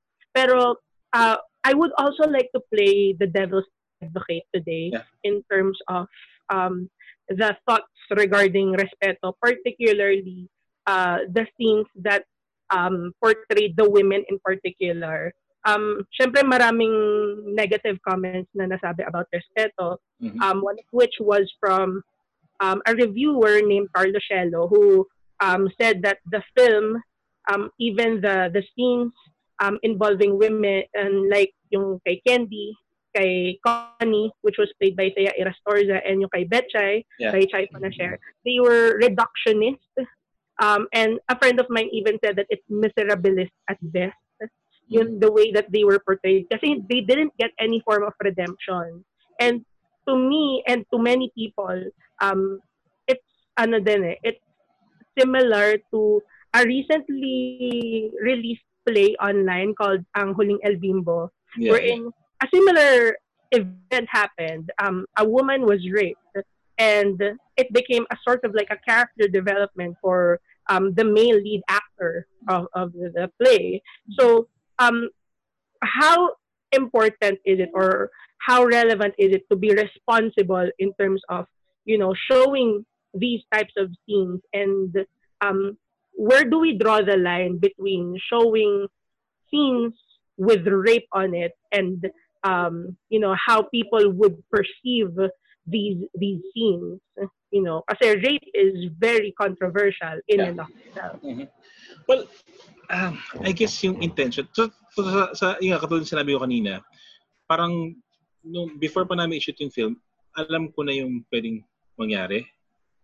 Kumbaga, alam, alam, alam kumbaga, ah, aware kami na baka ganito yung sabihin, baka ganyan, baka ganito. But, at the same time, pag hindi ko naman siya ginawa, masasacrifice ko naman napakita yung katotohanan. Para siyang ano eh, ang, kumbaga parang, parang ang hirap niya kasi na parang sa isang pelikula na palagi na-expect mo, ah, magkakatuluyan yung yung dalawang karakter or dito pupunta yung kwento, 'di ba? Um, hindi ko maibigay yon sa, sa audience, 'di ba? Kasi feeling ko mas marami ako masasacrifice kapag binigay ko yung yung supposedly ano template ng isang character, 'di ba? Um yun nga, eh, parang ang tawag ko actually doon ano eh, parang ang nakakalungkot kasi parang naging props na naman yung babae dun sa kwento ko. 'Di ba? Na ang hirap-hirap, hindi ko masolusyonan, hindi ko siya magawa ng ng paraan, 'di ba? So um kaya siguro kaya may mga iba kaming eksena actually for Candy pa dapat. Eh. Hindi may version yan na na aalis siya. Um, eh, kaso ano na, hindi na namin nagawa yon kasi wala na rin kaming pera. Ah. Pag may iba may, may, may merong ibang may ibang mara, ma, ano siya eh, parang yung paggawa ng pelikula kasi maraming desisyon. May mga desisyon kang gagawin na kahit alam mo pwede maapektuhan yung pelikula gagawin mo kasi feeling mo mas less damage siguro yung mangyayari or parang mas ito talaga yung direction na gusto mong puntahan. May eksena yan na may merong I think eh, di ko alam kung ito yung third o yung fourth version nun. Pero meron supposedly yung character ng Mama San doon sa Respeto, yung character ni Candy, mas malaki yun eh. Meron siyang lines, meron siyang Mm. gagawin sa dulo. Actually, um, silang mga babae, papatayin dapat nila si Breezy G. Oh. Parang gano'n. Ah. Nung, med, nung nasa gitna siya ng Karate Kid and kung ano yung ginawa na ngayon, parang gano'n. As in, may gagawin sila. And sila Betcha, itong mga to, may gagawin sila. But, yun nga, parang tipong, ah parang hindi, hindi yun yung direction na punta namin. Meron din version dapat to na si Hendrix naman, papatayin niya lahat na, na papatayin niya dapat yung lahat ng mga karakter na nakabangga niya mula doon kay ano kay tawag dito yung yung karakter ni M. Sight na yung sa simula pa lahat ng nakalaban niya parang magsa-start doon eh. Yung mga yung yung yung karakter niya papatayin niya lahat yan isa-isa parang ala Godfather pero hindi pa rin yun yung pinili ko na ending. Until isang beses na nagda-drive ako yung yung falling papers uh, yung pages yung ano naisip ko na parang dapat ito yung ending. So Ayan. sadly parang yun nga parang wal, in, walang perfect na na pelikula. Alam mo yun parang eh, hindi hindi hindi ko mabibigay lahat ng gusto ng audience. Dahil feeling ko baka yun yung mas tama. Alam mo yun na parang tipong Ah. um, kung na-expect ng audience na ganito dapat ang puntahan ng kwento. Alam mo yun parang feeling ko dapat minsan kailangan mong ano eh kailangan mong ah, ah, sumaliwa para makuha mo yung or maibigay mo mensahe na mas na, na dapat. Kasi yun nga nakakatuwa kasi ah, it's good na napansin ng audience yun. Di ba? Kasi kung hindi nila na pansin nakakalungkot yun. Natatanggapin na lang nila. But the fact na napansin nila yan pinag-uusapan nila um, masaya ako kasi at least alam ko na yung mga nanonood ng pelikula nag-iisip sila alam yun and and and naniniwala kasi naniniwala kasi ako na yung pelikula hindi lang naman siya sa screen eh. Kumbaga, after mo manood, nadadala mo yun sa nadadala mo yun sa sarili mo, nadadala mo yun sa utak mo. Kailangan yung pelikula, after mo siyang mapanood, 'di ba? Tuloy-tuloy siya hanggang sa lumabas sa sinihan, 'di ba? And and I guess siguro na-achieve naman namin yung effect na yun kasi parang ah, nung pinanood mo siya, mas marami kang questions, di ba? Na ikaw Yes, mismo yung ah. kailangang humanap ng sagot. Na sa tingin ko, yun nga, parang dapat minsan, hindi naman kailangan palagi, minsan dapat ganun yung pelikula. Hindi mo kailangan ibigay lahat ng sagot. But minsan kailangan mo i-challenge yung yung ano mo, yung yung audience mo na ikaw yung maghanap ng sagot doon sa mga katanungan na yan. Ayun. Ayun. eh. Ah. And ang ang hirap ang, ang hirap kasi yun nga yung kritiko, ito yung sa tingin ito yung tawag dito, ito yung ito yung nakuha nila doon, ito yung effect sa kanila. Pero ang gusto ko ang gusto nang ang gusto ko naman mangyari bilang filmmaker is o mensahe is yung opposite. Di ba? Is yung opposite. Nang kumbaga, parang ah, ang nakakalungkot na kailangan ko siyang ipaliwanag, di ba? Pero pero talaga. Ang hirap. Oh. Hirap nga. Parang damned if you do, damned if you don't. Din. Parang, Yes, yes, oh. ah, And ano, one thing din na kailangan kong i-add is, um, of course, when, I, I had a debate with some of my friends regarding Respeto because may mga kasama akong teachers who saw Respeto um, because we watched it a second time during the last day of Cinemalaya Mhm. because nga best film ng Respeto. And uh, of course, towards the end, they were all like, ah, not another martial law film. Kumbaga parang ganun yung naging mindset nila. And we had to like debate for like two or three hours regarding each and every scene. Kasi Mhm. talagang ano eh, talagang it polarizes you in such a way na um, iba yung magiging perspective mo when you see these particular scenes. And it's fine because sometimes we need it eh. Check and balance is very important. So, Mhm. um, in, in our society, of course, hindi na yun nakakamit because we're too, um, because the government in particular is um, taking freedom um, you know, and grabbing it by the chokehold. So, kumbaga, parang wala tayong access sa freedom na yun. Kumbaga, um, dun, ganito din yung pinakita dun sa pelikula. eh. So, what I wanna ask is, um, given, let's say, na you're given more freedom to direct your your film with more time and um, siguro more resources to do so, may mga options ka ba po na gusto talagang baguhin after seeing like the last picture lock of the film? Oh yeah, oh, oh. Ma- ma- actually may mga eksena kaming na kailangan i-drop. May mga isa na kami actually na shoot na kailangan na, din pa namin eh. Ako yung yung isa sa mga na-sacrifice namin is yung ano, yung yung relationship ni Hendrix siya ni Candy. Mm. Kasi yung meet cute nila, yung pinaka last na last na last na last na eksena actually na shoot namin eh.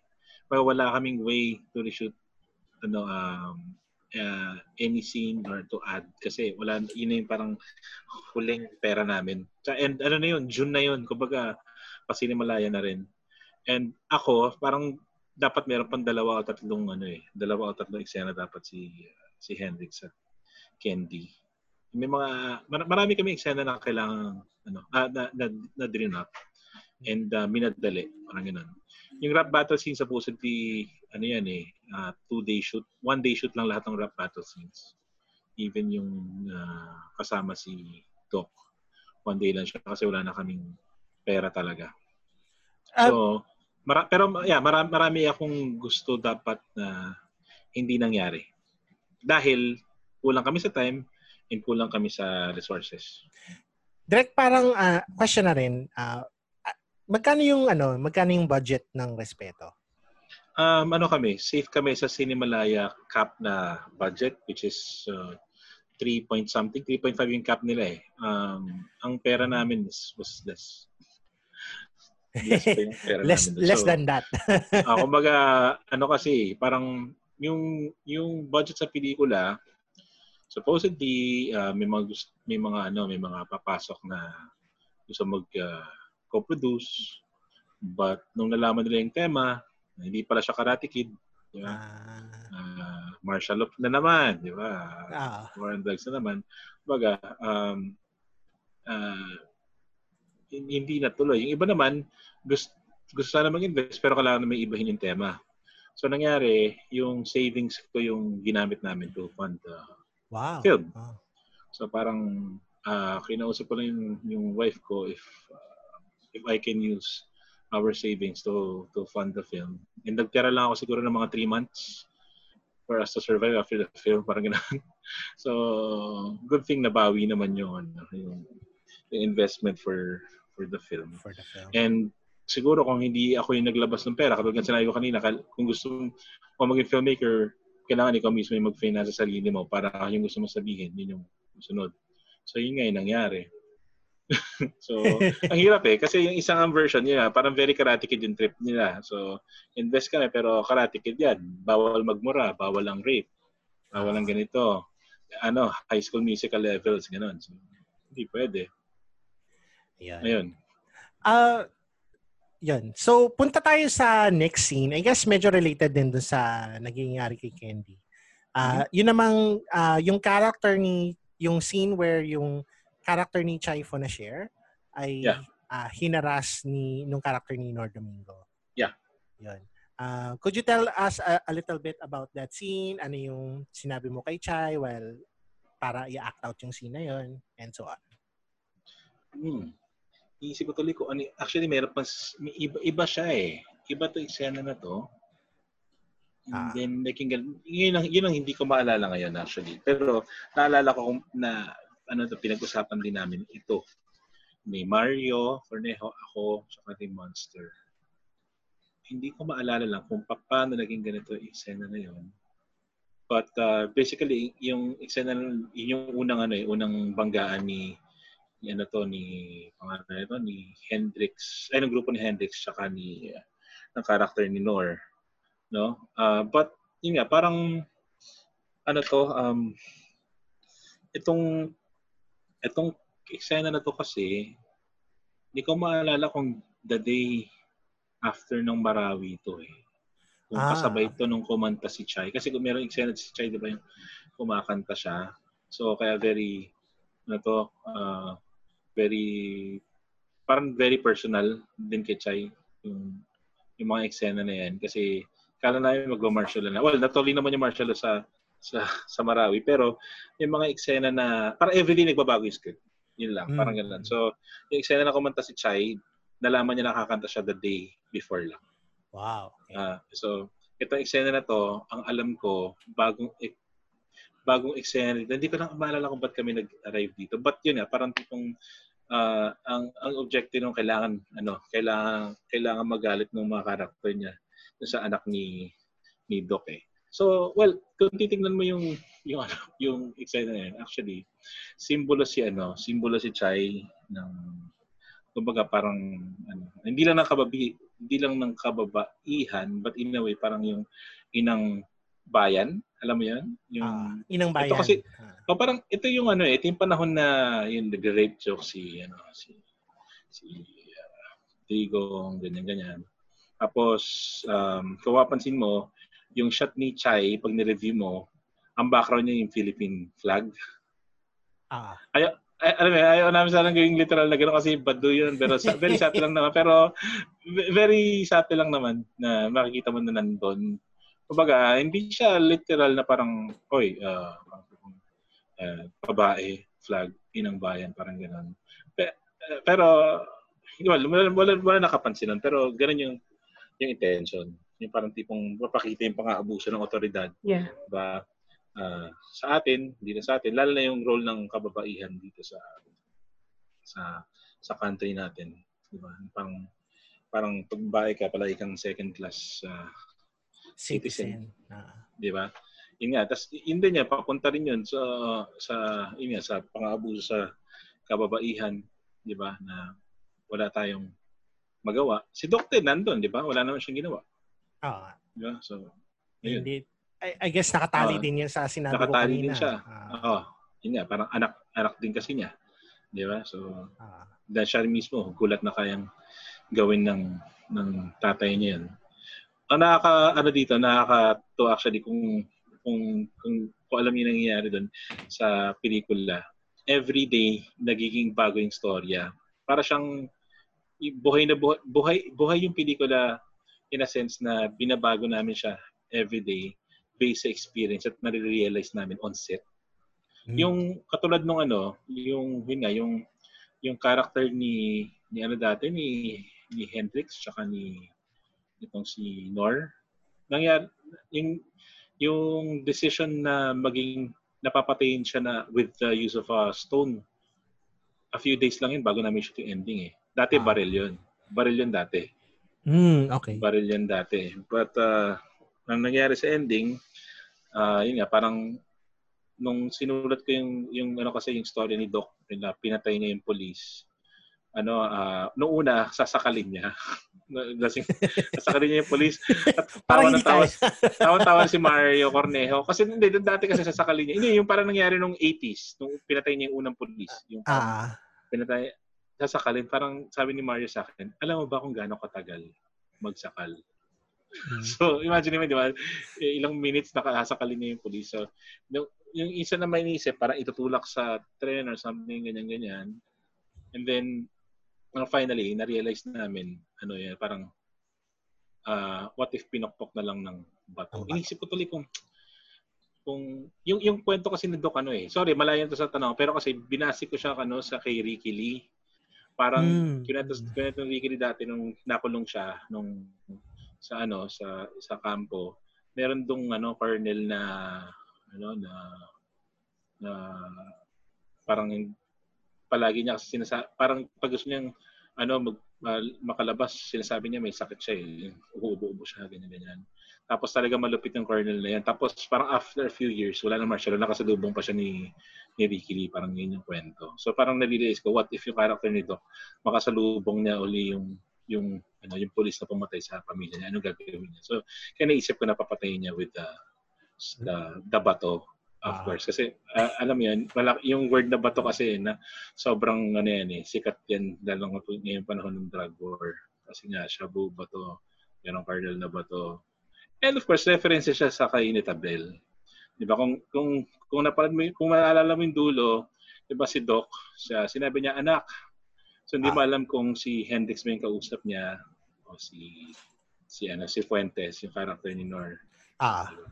So, yun lang. Parang may reference sa kainit na Ewan ko kung nasagot ko yung tanong ha. Baka masyado na malayo. Pero ano lang, ano lang. Big- Bigla ako kasi ako mga naaalala ng mga things kung bakit naging ganun yung eksena. Ayun nga, yung mga references. Bakit ganun. Bigla ako na naalala. Diba? It's traumatic. Ganun yung dating. Yung dun nga sa eksena na yun na hinaras siya ni Fuentes or yung character ni Nor Domingo. Kahit hindi sa akin ginawa yung ganon, no? It's traumatic. Kasi instead na parang sana ano lang eh, kumbaga uh, usap lang na maayos. Pero ang ginawa kasi ni Fuentes or yung police, inabuse niya yung power niya eh. Tapos ang nangyari pa sa babae, ganun. Parang uh, earlier, di ba when we talk about um, Abra's character Hendrix na wala siyang ginawa nung nakita niyang nire-rape na si Candy. Uh, ang naging reading ko naman doon was that naging apathetic ba si Hendrix, ganun, or na-emasculate siya dun sa uh, pang-rape kay Candy. Ganun po yung parang nakikita ko dun sa dalawang eksena. Ako parang the latter, Jim eh. Parang na-emasculate siya. And also, parang conditioned siya by the system na hindi gumalaw. Parang paralyzed siya, kumbaga. Yan. Actually, ano eh, um, hindi ko pa nasabi ato to in public but the characters of ano of of uh, Hendrix, si Petchay, tsaka si si Payaso, all of them all of them ano are pro ano pro government. So parang ano sila, sila mismo yung yung yung masang Pilipino na panatiko ng, ng gobyerno natin na nung nangyayari na sa itong mga bagay na to, na-realize nila. Alam mo yun, na di ba nag, kung, kung maalala nyo, yung character ni, nila na palagi nasa sementeryo. Yes. Diba? Kasi yung character ni P, ano siya eh, uh, sepulturero. sepulturero mm. siya. Of course, di ko na pinakita yon Kumbaga, hindi ko na, para feeling ko hindi naman kailangan na malaman na sepulturero siya. Kaya siya lang nasa sementeryo. Kaya, lahat ng linya niya usually, palagi, ano, parang um, uy, nakilala, yung naalala mo si ganito, yung binarel, ganyan, ganyan. Alam niya yung mga namamatay. Baga alam niya lahat na namamatay sa community nila kasi siya mismo naglilibing eh. Di ba? Pero, habang nililibing yung mga yan, dahil hindi pa nangyayari sa kanila, fan sila nung, ano, nung drug war. Di ba? Silang tatlo, fan sila nung, nung drug war. And ano siya, yung parang unti-unti nakikita nila na sa kanila mismo nangyayari yung mga bagay-bagay. Katulad ng character ni Chai na barkada lang nila, tingin nila one of the boys, di ba? Pero nung hinipuan si Chai ni Fuentes, alam mo yun, na-realize sila na itong tropa natin, ito babae pa rin to. Kailangan nating protektahan, di ba? Kasi after nun, ano rin, eh, parang naiba rin yung pakikitungo nila sa character ni Betchay, hindi na katulad nung nung banda simula. Of course, hindi naman sobrang grabe ng pagbabago, pero nakita nila yung character ni Betchay bilang babae. Ayun, any more any last comments before we go to the last scene? Na Parang magandang pag-usapan yung next scene. Ayun, sige. so, itong scene na to ay voted by Pinoy Review, yung isang aggregator of film reviews, as one of the best uh, local movie moments of 2017, of course, ito yung uh, ito yung ending ng Respeto or the Falling mm-hmm. Papers mm-hmm. scene. Mm-hmm. So, ako nung I think I I watched Respeto. I'm not sure kung ito yung gala premiere or one of the other screenings ng Respeto. Yung yung part na yun, you can tapos immediately after, you can ano, wala ka maririnig as in completely silent yung ano, completely silent yung audience. Tapos biglang pumalakpak silang lahat. As in, binigyan nila ng mm-hmm. standing ovation yung pelikula. Yes. Oh, And tal- ano lang, share ko lang din pala. Kasi, ano, funny thing, nasa gila ako ng respeto. Ah, Tapos, mm. yun yung first year na talagang nag-all out ako sa manood ng mga main competition film. Uh-huh. Tapos, nung pagpasok ko doon sa gila, kasi naka-festival pass ako, wala akong upuan. Kasi yeah. occupied na yung left and right side uh-huh. ng ano ng or- orchestra section. Ang ginawa ko, si Kate Alejandrino, naglalakad sila papunta doon sa mga upuan nila. Mm-hmm. Dumikit ako sa kanila para makaupo ako doon sa gitna. So, ang ending, so, okay. nasa harapan ko si Jay Duria, tsaka si Lu, tsaka si Abra, tapos katabi ko si Kate Alejandrino. okay. Kaya pala wala akong naupuan. Kasi, sorry. okay. Kinuha mo pala. revelation. Okay. Nung ako naman, nung gala premiere, yung wife ko kasama ko, hindi kami nakaupo sa loob. So, nasa taas ako. So, nung nag-ending, mapalakpak yung mga tao, standing ovation, hinahanap nila ako, wala ako sa loob. Ay, nasa taas ako. As in, nasan yung director, anong ganyan. di ba? so, okay. Thank you, Cesa. Salamat. Sorry na. Ikaw pala yung dahilan kung ba't hindi ako nakaupo. Kasi naka-reserve sa mga artistas and filmmakers yung section na yon. Ah, yun nga, pagdating namin doon, may nag-offer, pero magkahiwalay kami ng asawa ko. And then ko na, yeah, I'd rather have someone na mag-enjoy dun sa pelikula. Kasi hindi ko rin alam kung ano reaction eh. Um, hindi namin sinabi sa Cinemalaya na nag-iba kami ng tema ng pelikula. Kasi ang Karate Kid version yung nakuha nilang script. Ah. So very, very secretive kami dun sa sa ano sa pelikula kung tungkol sa siya. And uh, sabi nga ni ni Direk Loris, hindi siya nag-expect na sa pelikula. Sabi yung ganun.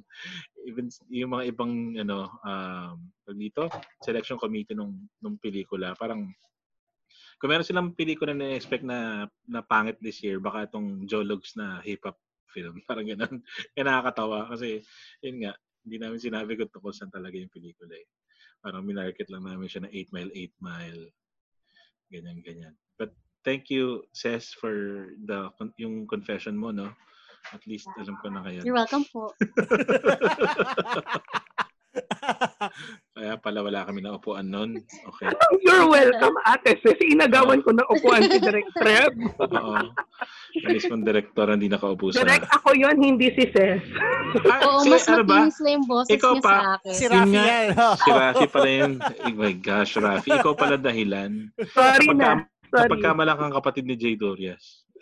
Wow, oo nga, pwede. Oh, kaya yung kaya yung ending talagang hindi siya nag ano umalis sa utak ako eh. Kaya yung yung yung flying pictures na yun, um I think like many seconds pa kahit na may credit scene na everyone was stunned tapos saka lang nung bumukas ng ilaw nagtayuan lahat tapos sina Jay Durias talagang nagsisigawan tapos like nandun ako katabi ko si Nakit Alejandrino So, lahat sila grabe, shock grabe. talaga Grabe Kasi- yung energy. sobra Um, very secretive kami sa film na kahit yung cast, eh, ibang st- staff na walang ano sa editing. Hindi walang nakanood masyado. Kumbaga core team lang talaga nanood. The editor, producer, the DOP.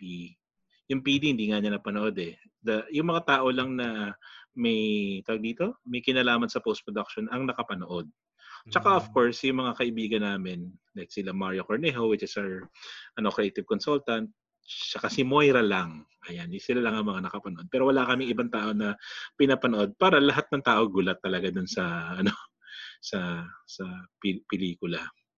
Ngayon, wala lang nakaka nakaka nakakatuwa naging, naging ganun yung reaction kasi kinakabahan din ako sa magiging reaction ng, ng mga tao kasi wala pa tayong nga, wala pa tayong ano eh parang EJK martial law film nung time na yon na hindi propaganda. Ah, So nag-worry kami na baka yun nga, ah, ibu ibu kami ng mga tao, 'di ba? And yung ending na yon, ano siya, dahil nga iba-iba iba yung ending, may sabi ko may version na babarilin niya si ano, si ah, may version niya na babarilin niya si si Fuentes, ah. then tatakas na lang siya. Di mo alam kung nasan siya. Pero ano, hindi, hindi. May version siya na papatay niya si ano, si Fuentes. Hindi alam na siya yung pumatay and then siga-siga na siya sa community para siya na yung pumalit kay ano kay ah, kay ah, Breezy G, parang ganoon. Pero hindi ako hindi hindi kami convinced noon. Until yung one time na papunta ako sa bahay ni Monster nagda-drive kami, na-realize ko na parang masyadong hip-hop yung pelikula, kulang sa poetry. Then may naisip ako ng ending na hindi ko alam kung ano kung mag-work kasi baka isipin ng mga tao ah, napaka-pretentious mo pa, pa poetry poetry ka diyan ganyan ganyan di ba? Pero Mhm. kinento ko sa kanila yung na-imagine ko na ending. Kasi yung nga parang build up kasi nung ano eh nung mga visions ni ni Doc. Parang gusto ko ano ah, doon pa rin mag-end. And mga alas 4 na madaling araw yon and lahat kami nakatayo. Kasi nung nagsimula yung meeting nakaupo kami. So ah, nung nung mga alas 4 na madaling araw, ang nag-attend sa meeting na yun, ako si Timmy Harn, ang AD, si Mario Cornet, at si Monster. Umiinom kami sa bahay nila. Nung nung nung nung, nung sinuggest ko yung ending na yun, nung, nung kunwento ko sa kanila, parang lahat kami convinced na yun yung ending. Pero di namin alam kung kaya namin i-pull off. yung falling papers nga, yung falling pages, kung paano namin execute. Kasi nga, baka magmukhang hilaw. But yun nga, buti naman nag, nagustuhan ng mga tao. Ah, pra, yung falling papers ba na yan ay ah, totoo? Parang practical effects yan or CGI? Yeah, um, ano siya, um, combination. Parang ang ginawa namin doon, uh, nakalock lang naman yung camera, so hindi naman ganun kahirap. So, nag-shoot kami ng may mga actual na mga papel. Uh, Mm. Kasi tumatama naman sa kanila eh, di ba? And then, ah, nag-shoot din kami na naka-green screen para i-combine doon. At the same time, nag-generate kami ng procedural ano ah, pages, parang ganun. Ah, Sa, okay. sa isang 3D software para mas dumami siya. Pat ano siya, ah, yun nga, tat, um, parang ano siya, ah, composite. Composite. Yan, Mhm. okay. Uh, any, yun, yung, yung pinanood ko yon with my friend. Tapos talagang, I think yung, yung word na madidescribe namin doon sa ending na yun, very, ano siya, haunting eh. Kasi even up to the next film na pinuntahan namin, I think yung next gala na after Respeto was um, Ang Gunong Di Marunong Magbasa. Mhm, mhm. Even then, ha talaga. Even then, ano, um, nakadikit pa rin sa utak namin yung film. Tsaka, na nag-decide na kami na parang after after watching that scene, parang naku, magbe-best picture to. Ganun kami. Grabe eh. Ganun talaga. Kasi having watched the other films yan, yun, wala lang. Ayun. So, Tsaka ano, ang ganda na nag-spark, nag-spark siya ng discourse about PTSD. Kasi if you'll notice, there are crumbs, breadcrumbs, and pieces toward, throughout the whole film kung saan si, si Doc, no, may, ano siya, eh, may PTSD siya wherein mm, um, naaalala niya yung mga moments niya wherein um, oppressed siya sa panahon ng martial law. Naalala niya yung wife niya Yeah. na ginahasa. Naalala Mhm. niya yung mga shortcomings niya. And parang ano eh, th- that ending was, for me, the, the one word that really describes it, it's cathartic. Kasi uh, it's a culmination of everything that has happened between um, Doc's life and Hendrix's life eh ah, kumbaga with Mhm. Hendrix, um, the thing that oppressed him was um, the the hip hop scene na ano na akala niya would welcome him with arms wide open when wherein in fact um naging ano lang to naging portal lang to to his downfall. And with Doc naman it was his poetry that became um you know a driving force for him to move on with his life. But at the same time it also became a reason for him to you know seclude himself from society because nga of the things that he had to see and he had to endure during the time of martial law. Kaya um yung yung scene na yon was particularly yun nga haunting and it was very cathartic at the same time because ma- mapapaano kayo mapapa-wonder ka sa sarili mo eh. Um are we in, dyan, dyan ba tayo sa posisyon na yon wherein may mga lumilipad na mga papel at yung mga papel na yun ay napupunta sa kung saan, sa kawalan. Um, kumbaga parang lahat ba tayo katulad ni Hendrik tsaka ni Doc na may pinagdadaanan sa buhay na hindi natin alam kung paano ah, you know, mag mag-move on with our lives. Kasi parang yun yung naging ano eh, nag, yun yung naging ending ng respeto eh. Napunta sila pareha sa kawalan. yun. Eh, Exactly. At nalaglag yung mga nalaglag yung mga um, papel bilang simbolo na you know, na- nandun tayo sa kawalan ngayon eh. Kumbaga ganun yung situation nila. So yun, I wanna say thank you Direk for for doing that kasi um I know na sinabi mo kanina na marami kang naisip na ending but that ending was perfect and it was probably one of the best scenes na I've seen not just of 2017 eh, but of the whole decade thus far. Grabe naman. Salamat ah. Ayun. Salamat, yeah. Kasi nakakakilabot yung scene na yun eh. And I guess, seg- segue din tayo sa isang extra scene pala. Yung Yeah. scene na nag-confess, confess quote-unquote si Doc kay Hendrix. Kung Mhm. ano yung nangyari sa asawa niya, nung martial law, at sa anak niya. Kasi it's, it's, um, it's, um, yun, it, it ties in all of the themes together. And dun sa review ng Hollywood Reporter sa Respeto, it's also parang ano eh, it's also a reminder na for artists to na to use their art to engage with the world, the greater world, no? Ayun. Uh, I guess yun na siguro yung last question ko sa iyo, Direk. Ano, Okay. um, could, could you tell us a bit about yung scene na yun na nag-confess si Dido de la Paz kay Abra? Okay. Well, naalala ko yon yung exact moment na sinusulat ko yun. Kasi nandito ako sa upuan na to na yun mismo dito ako nakaupo nun.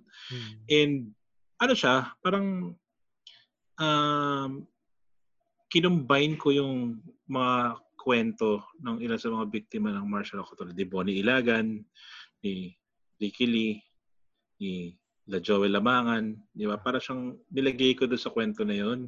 Kasi si Bonnie, alam ko, na-experience niya na, na nandun mismo to sa linya, linya ng pelikula na na minsan nung nung tinatorture siya pinapasukan yung ari niya ng walis tingting ng mga ano ng mga tawag dito ng mga ano uh, police no nung, nung, nung tinatorture siya. So nilagay ko yun and, inima, and inimagine ko nilagay ko yung sarili ko sa sa kalagayan nila na what if after ng pelikula na to uh, gawin sa akin ng mga ano yun, nung, nung, nung otoridad yon pumunta rito sa bahay di ba? Um, kasain yung asawa ko patayin yung anak ko di ba? So so ano siya? Eh, while watching Breaking Bad na sinusulat ko to imagine ko kung si Walter White yun ako ganyan ganyan. So para siyang free flowing lang. Kaya uh, huwa, may ano yun is um, shorter version na yun yung monologue ni Dido de la Paz nun talaga 7 minutes Wow. Seven minutes yung monologue niya. Kinat na lang namin kasi masyadong mahaba. Masyadong mahaba yung ano yung eksena. But seven minutes talaga siya. Doon sa may cut sa pelikula, parang three minutes na lang siya o four minutes. But uh, yun nga, parang nung sinut namin yon one take si Dito de la Paz. Di ba? But ang ending actually, nag, nag, hindi rin siya naging one take kasi kailangan namin mag-cut kay kay ano eh, kay Abra. Hmm. But uh, yun, parang isa siya sa mga ano sa mga tawag dito, sa mga sa mga part ng pelikula na talagang parang very personal sa akin na and ano um nakakatuwa kasi si Bonnie Ilagan hindi ko naman siya kakilala eh. Kumbaga na, na napanood ko lang yung ilang beses na na interview siya. Na, na, sa YouTube ko napanood yung part na sinabi niya na pinapasukan siya yung ari niya ng Walis Tingting. So, nung time na napanood niya yun, na, na, no, nakita ko siya sa sa UP and nakita ko yung reaction niya nung sinasabi yung mga line niya na alam ko na na, uh, na alam niya na kung ano man yung sinasabi nito sa sa kwento niya, siya mismo naka-experience kasi base sa kanya yung ano, yung character. And ano rin, nakakatuwa rin kasi dun si Sir Ricky rin, hindi niya hindi niya alam. Hindi, ko, hindi ako kakilala ni Sir Ricky nung sinulat tong respeto eh.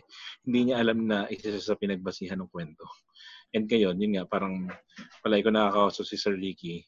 Kumbaga, kumbaga, idol na idol ko si Sir Ricky. Ngayon, palay ko siyang nakakausap and nalaman niya na pinagbasihan ko siya dun sa sa pelikula. Kaya ngayon, si Sir actually, yung next project ko, siya na yung, mag, siya yung nagsusulat. Oh. next film ko. Ayun. So, any final comments bago tayo, Final bago natin wrap comments. it?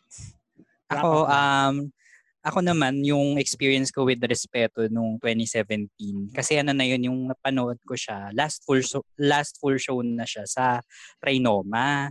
Oh, So ngayon, in-announce na na Best Picture yung Respeto. Eh, that time, yun lang yung napanood ko na Cinemalaya entry. Kasi sumaba yung reenactment show, eh, reenactment shoot namin sa dati kong ano, show.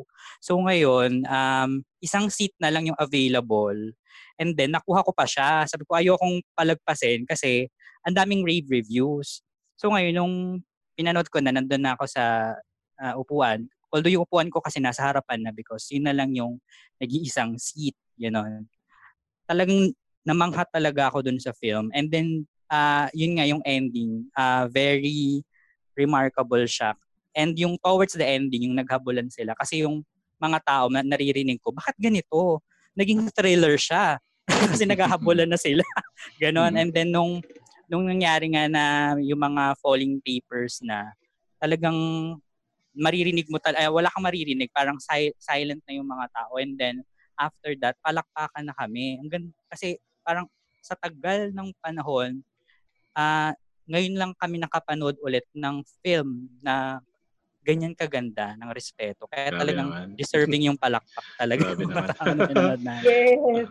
Well, kasi parang yun, yun, yun, yun, parang yun naman kasi talaga yung plan. Parang, ako kasi inisip ko, parang maganda kung pumasok yung mga tao sa sa sinehan, expect nila, ano, inspirational film, di ba?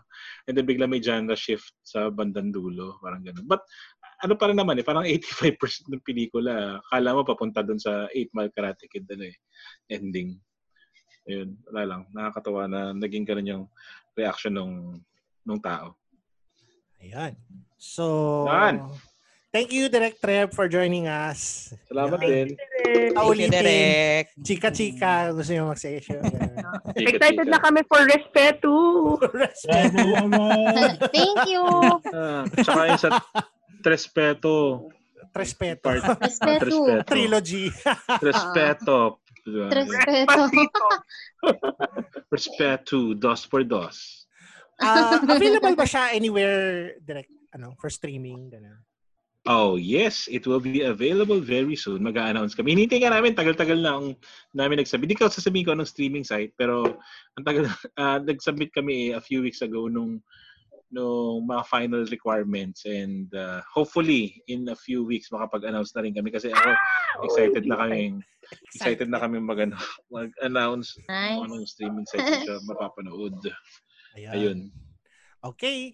So till till next time guys. Uh, Till next time. Stay safe, guys. Stay Okay, safe. so- keep Yes, safe. Stay safe. Bye-bye. Bye-bye. Wash your Bye. hands.